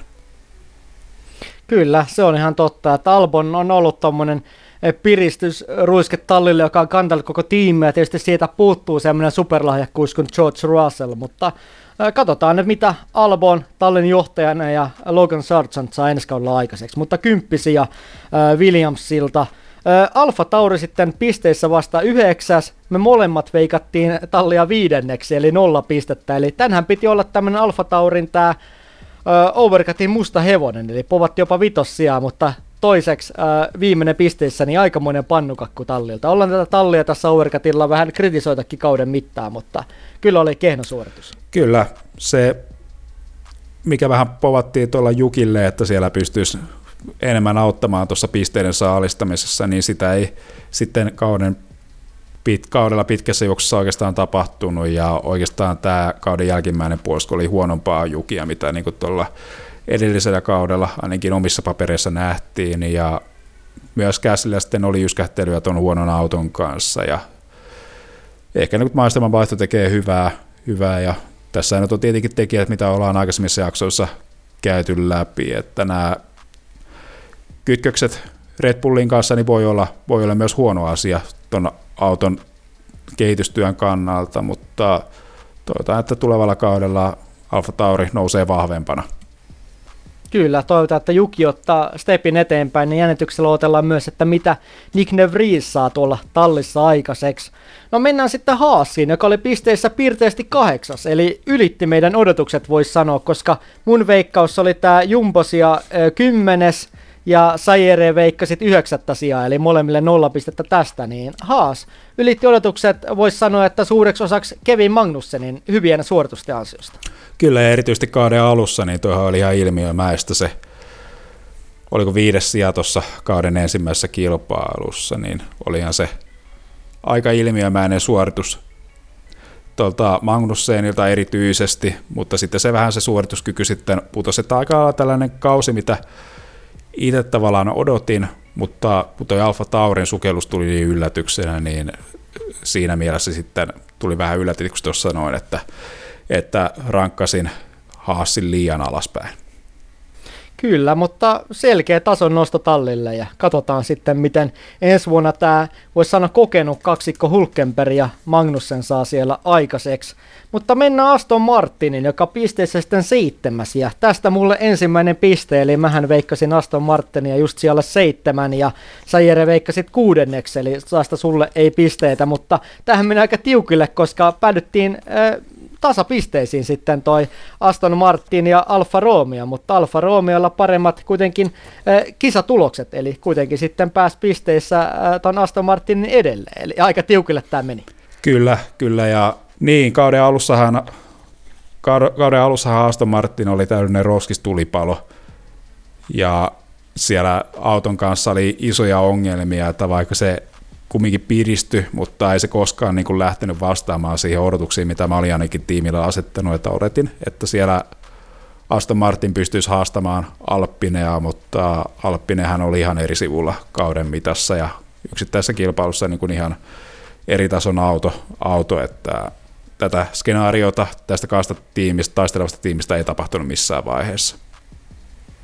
Kyllä, mutta toisaalta täytyy sanoa, että Aston Martinilla kuitenkin ihan hyvä toi ö, nousu tonne eteenpäin pisteissä kauden mittaan, koska oli yhdeksäntenä vielä tuossa muistaakseni kauden puolivälissä, mutta kuitenkin poimii parisia ja oli pisteessä seitsemästä, niin ehkä jotain toivoa myös ensi vuodelle. Kyllä, kyllä nyt toi ainakin suunta kauden mitassa oli oikea, mutta sitähän me vähän odotettiin kanssa myös tuolla edellisellä kaudella ja tiimissä tapahtuu sen verran isoja uudistuksia ja tehdään investointeja, jotka ei välttämättä vielä heti näy, joten, joten en usko, että Aston Martin pystyy podiumista taistelemaan ensi kaudella. Kyllä, ja vielä ensi kaudeksi sitä uutta tuulitunnelia esimerkiksi ei saada vielä valmiiksi, että ei vielä ensi kaudella näy. Mutta mennään tuohon Alfa Romeoon, joka oli pisteissä kuudes, ja mehän molemmat veikattiin Alfa Romeo kahdeksanneksi, eli tästä ei kumpikaan saanut pisteitä. Eli voisi sanoa, että Alfa Romeo ylitti odotukset ja suuriksi osaksi tämän Valtteri Bottaksen hienon alkukauden ansiosta. Niin, alkukauden osalta kyllä, että sitten vähän vajottiin sitten sellaiselle tasolle sitten tuossa kauden loppupuoliskolle, joka vähän niin kuin johtuu osittain myös siitä, että tiimillä ei ollut ihan sellaisia resursseja sitä autoa kehittää, mutta toivotaan, että tällä hyvällä sijalla, mikä saatiin tässä tiimitaistelussa, niin saadaan sitä budjettia, joka tuolla tiimillä ei, ei tälläkään kaudella oikeastaan se budjettikatto, mitä niin kuin on määritelty, niin ei Alfa Romeo hätyytellykään tuossa kauden mitassa. Että se tahtoo sanoa sitä, että, että sitä täydellistä budjettiin tarvitaan, ja sitä on nyt luvassa sitten myös ensi kaudelle, joten toivotaan, että pitkässä juoksussa tämä edistää tätä tiimin nousua. Kyllä, näin. Näin toivotaan ja katsotaan, miten tuo Audin panos siinä sitten näkyy näissä tulevina vuosina, jos sitten saisi tämän kehitystason pidettyä tuossa loppukaudessa myös. Mutta mennään seuraavaan ja McLaren, joka oli pisteissä viides ja molemmat veikattiin sijaan neljä, eli nolla pistettä meille tuli. Eli kuitenkin veikattiin, että itse asiassa kun kuuntelin tuota avausjaksoa tässä, niin mehän siinä puhuttiin, että ää, että McLaren kävisi vähän tämmöistä yksinäistä taistoa tästä nelossiasta näin kolmen kärkitallin perässä, mutta eihän se niin mennyt, vaan Alppinen kanssa tulee aika tiukkaa ja Alppinen on taiston sitä lopulta vei. Kyllä, Alppinen taktiikka on osoittautui oikeaksi, että pelättiin sitä, että kun autossa esiintyi niitä luotettavuusongelmia, mutta silloin kun se auto saatiin maaliin, niin se saatiin sellaisilla sijoilla, että niitä pisteitä saatiin saalistettua, että tiimi pelasi korttinsa oikein ja niin kuin tämän budjettinsa mukaisestikin niin kuin se toi tulos on aika lailla oikeutettu. Kyllä, eli Alppina sitten pisteissä seuraavana neljäs. Öö, mä veikkasin Alppinelle sija 6, eli saan siitä nollapojoa, ja Sajere sija 7, nolla pistettä. Eli käytännössä voisi sanoa, että odottiin aika paljon kauden alussa enemmän, että Alppinella olisi teknisiä ongelmia. Että tämä niin kuin sitten kuitenkin Alppinen saa aika paljon tämän kelkan käännettyä ja osittain myös McLarenilla vaikutti se hyvin paljon, että Landon Norris oli käytännössä se ainoa aktiivinen, voisi sanoa pisteiden keräjä tallissa, tai kyllähän Ricardo niitä jämäpisteitä keräs, mutta Landon Norris siitä sen isomman potin kyllä otti pisteissä. Joo, ei tuollaisessa taistelussa, missä siellä otetaan isoja pisteitä siellä top 5 tuntumassa, niin siinä ei kauheasti sitten ne Ricardon kymppisiä niin kauheasti auta, että, että voi olla, että siinä ehkä jonkinlaista tason nostoa tapahtui edellisen kauteen verrattuna, mutta kyllähän tämä aika yskähtelevää oli läpikausi Ricardolta. Kyllä, eli Alppinen tosiaan neljäs, että me, me veikattiin vähän alakantaan toi suoritus, että ihan hyvä, ettei kuitenkaan ne alussa tekniset vikat, viat sitten vienyt Alppinelle tätä nelossia. Mutta mennään tähän kärkikolmikkoon ja startataan Mercedeksestä, joka oli kolmas sitten pisteissä. Mä veikkasin Mersua just kolmanneksi, eli sain tästä sitten toisen pisteen mun saldoon ja Sajere veikkasi toiseksi, eli tästä ei sulle pisteitä. Mutta joo, vähän tietysti tämä kausi oli aika semmoinen kuin odotinkin, että kolmas sija tietysti Ferrarin kanssa tuli aika tiukkaa tuosta taistossa tuosta kakkossijasta.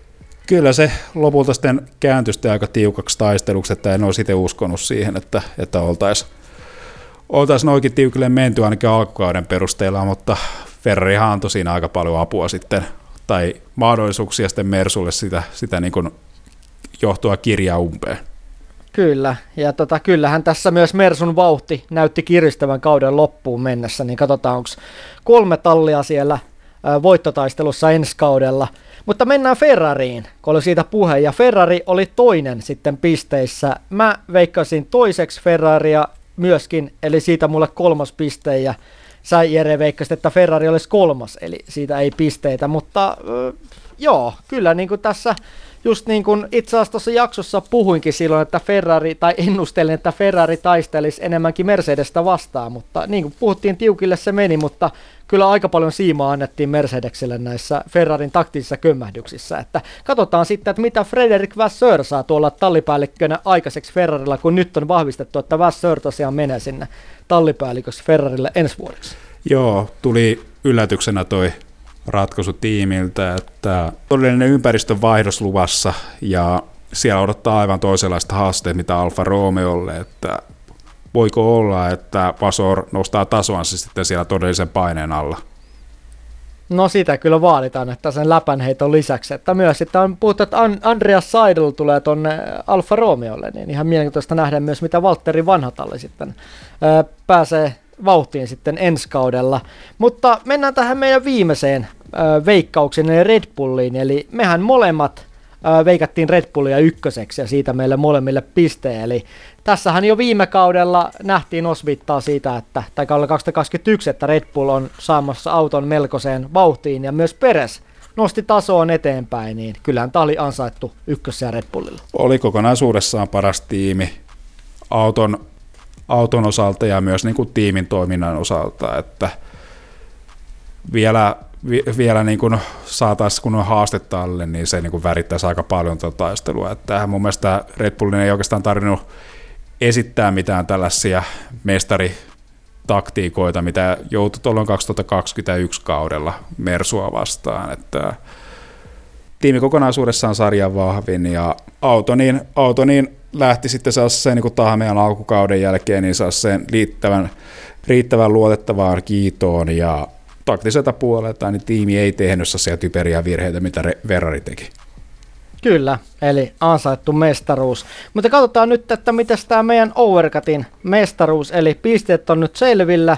Tässä nyt tällä kaudella niin, että mulle yhteenlaskettuna neljä pistettä kymmenestä ja sulle Jere kaksi, eli näin on Overcutin tämän vuoden mestaruus päättynyt, niin mä tuossa ensimmäisessä jaksossa taisin puhua, että voittaja kruunattaisi tämmöisellä nimellään mainitsemattoman hampurilaispaikan tämmöisellä kruunulla, joka tuudattaisi sitten overcutin tyylillä, niin pitääkö meidän pitää tästä kiinni, että tehdäänkö me joku Instagram-tarina sitten tästä? se, on, se on mestarin omassa päätettävissä, sovitaanko näin? Okei, katsotaan, katso, katsotaan, katsotaan, kannattaa seurata Overcutin Instagramia, mutta yes, ilmeisesti nyt tämä Overcutin Formula 1 mestarin arvonimi sitten vaihto täksi vuodeksi tänne päin studiota. Ja sitten myös jonkinlainen taikajuoma ilmeisesti on tässä tulossa myös palkintona tämän vuoden tietäjälle. No näin voisi olettaa. Kyllä, kyllä. Mutta on kiitollinen tästä hienosta palkinnosta. Overcutin tämä formulamestarin tämmöinen, voisi sanoa näkymätön, mutta hyvin painava ja arvokas studiopalkinto on nyt päätynyt mun käsiin, niin lupaan säilyttää tätä Overcutin F1, F1-tietäjän arvonimeä puolella ja lupaan vaalia sen arvokkuutta tämän seuraavan Overcut-kauden ajan. Joo, lämpimät onnittelut Tuomas, että olit, olit tällä kaudella parempi ja varmempi F1-tietäjä ja osasit tehdä oikeita valintoja ja vainusi näihin kauden lopputulemiin oli parempi kuin meikäläisellä tuossa kauden alussa. Jes, kiitän tästä, kiitän tästä puheesta ja kiitän tästä palkinnosta. Että tämä nyt lämmittää huomattavasti mieltä enemmän kuin tämä neljä pistettä, kun oliko se viime vuoden se yksi piste vai mitä sieltä tuli. Niin se taisi olla. Tämä on aika raadollinen tämä meidän pistesysteemi, mutta me tykätään, että peli on kovaa, että me pystytään si- tiukassa paikoissa antaa parastamme. Kyllä, raakaa, mutta rehellistä. Mutta nyt on meillä formulaveikkaukset Overcutilla selvillä, niin meillä taitaa Jere kaikki olla käsitellyt tällä kaudelta, eli ollaan käyty nämä Overcutin studiolaatikot jo läpikotasin läpi, niin tältä kaudelta meillä ei ole enää teillä kuulijoilla juurikaan puhuttavaa formuloista. Ei, kyllä tässä tämä kausi alkaa olla, olla myös tämän niin studion osalta aika lailla finaalissa, ja meillä on varmaan nyt tässä hyvä paikka kiittää teitä kuulijoita, että olette tässä meidän matkassa pysyneet tämän tämänkin kauden ajan, että ilo on ollut tehdä tätä tällä toisella tuoton kaudella. Ehdottomasti kiitokset kuulijoille ja Overcathan menee nyt talviunille, kun moottorit myös vaikenee, mutta edelleen meidän jaksoja voi kuulla Spotifysta, Apple Podcasteista, Google Podcasteista ja osoitteessa overcut.fi, jos joku tämän kauden jakso meni ohi tai sitten haluaa muuten kuulla meidän timanttista Formula 1 sisältöä. Mutta niin kuin Jere sanoi, niin tässä vaiheessa on aika toivottaa kuulijoille isot kiitokset tästä kaudesta ja edelleen viime kauden tapaan erityinen kiitos kaikille kuulijoille, jotka on kuunnellut kaikki Overcutin jaksot ja iso tämmönen Overcutin tsemppipeukku tai kiitos peukku täältä studiosta eli mahtavaa, mahtavaa, jos on kuulijoita, jotka on kaikki jaksot meillä kuunnellut. Mutta kiitokset kuulijoille, jotka on kuunnellut Overcuttia tällä tokalla kaudella ja eikä toivota tähän loppuun hyvää joulua ja vauhdikasta uutta vuotta 2023 Overcutilta. Hyvää joulua ja palaillaan sitten ensi vuonna. Kiitokset ja moikka. moikka.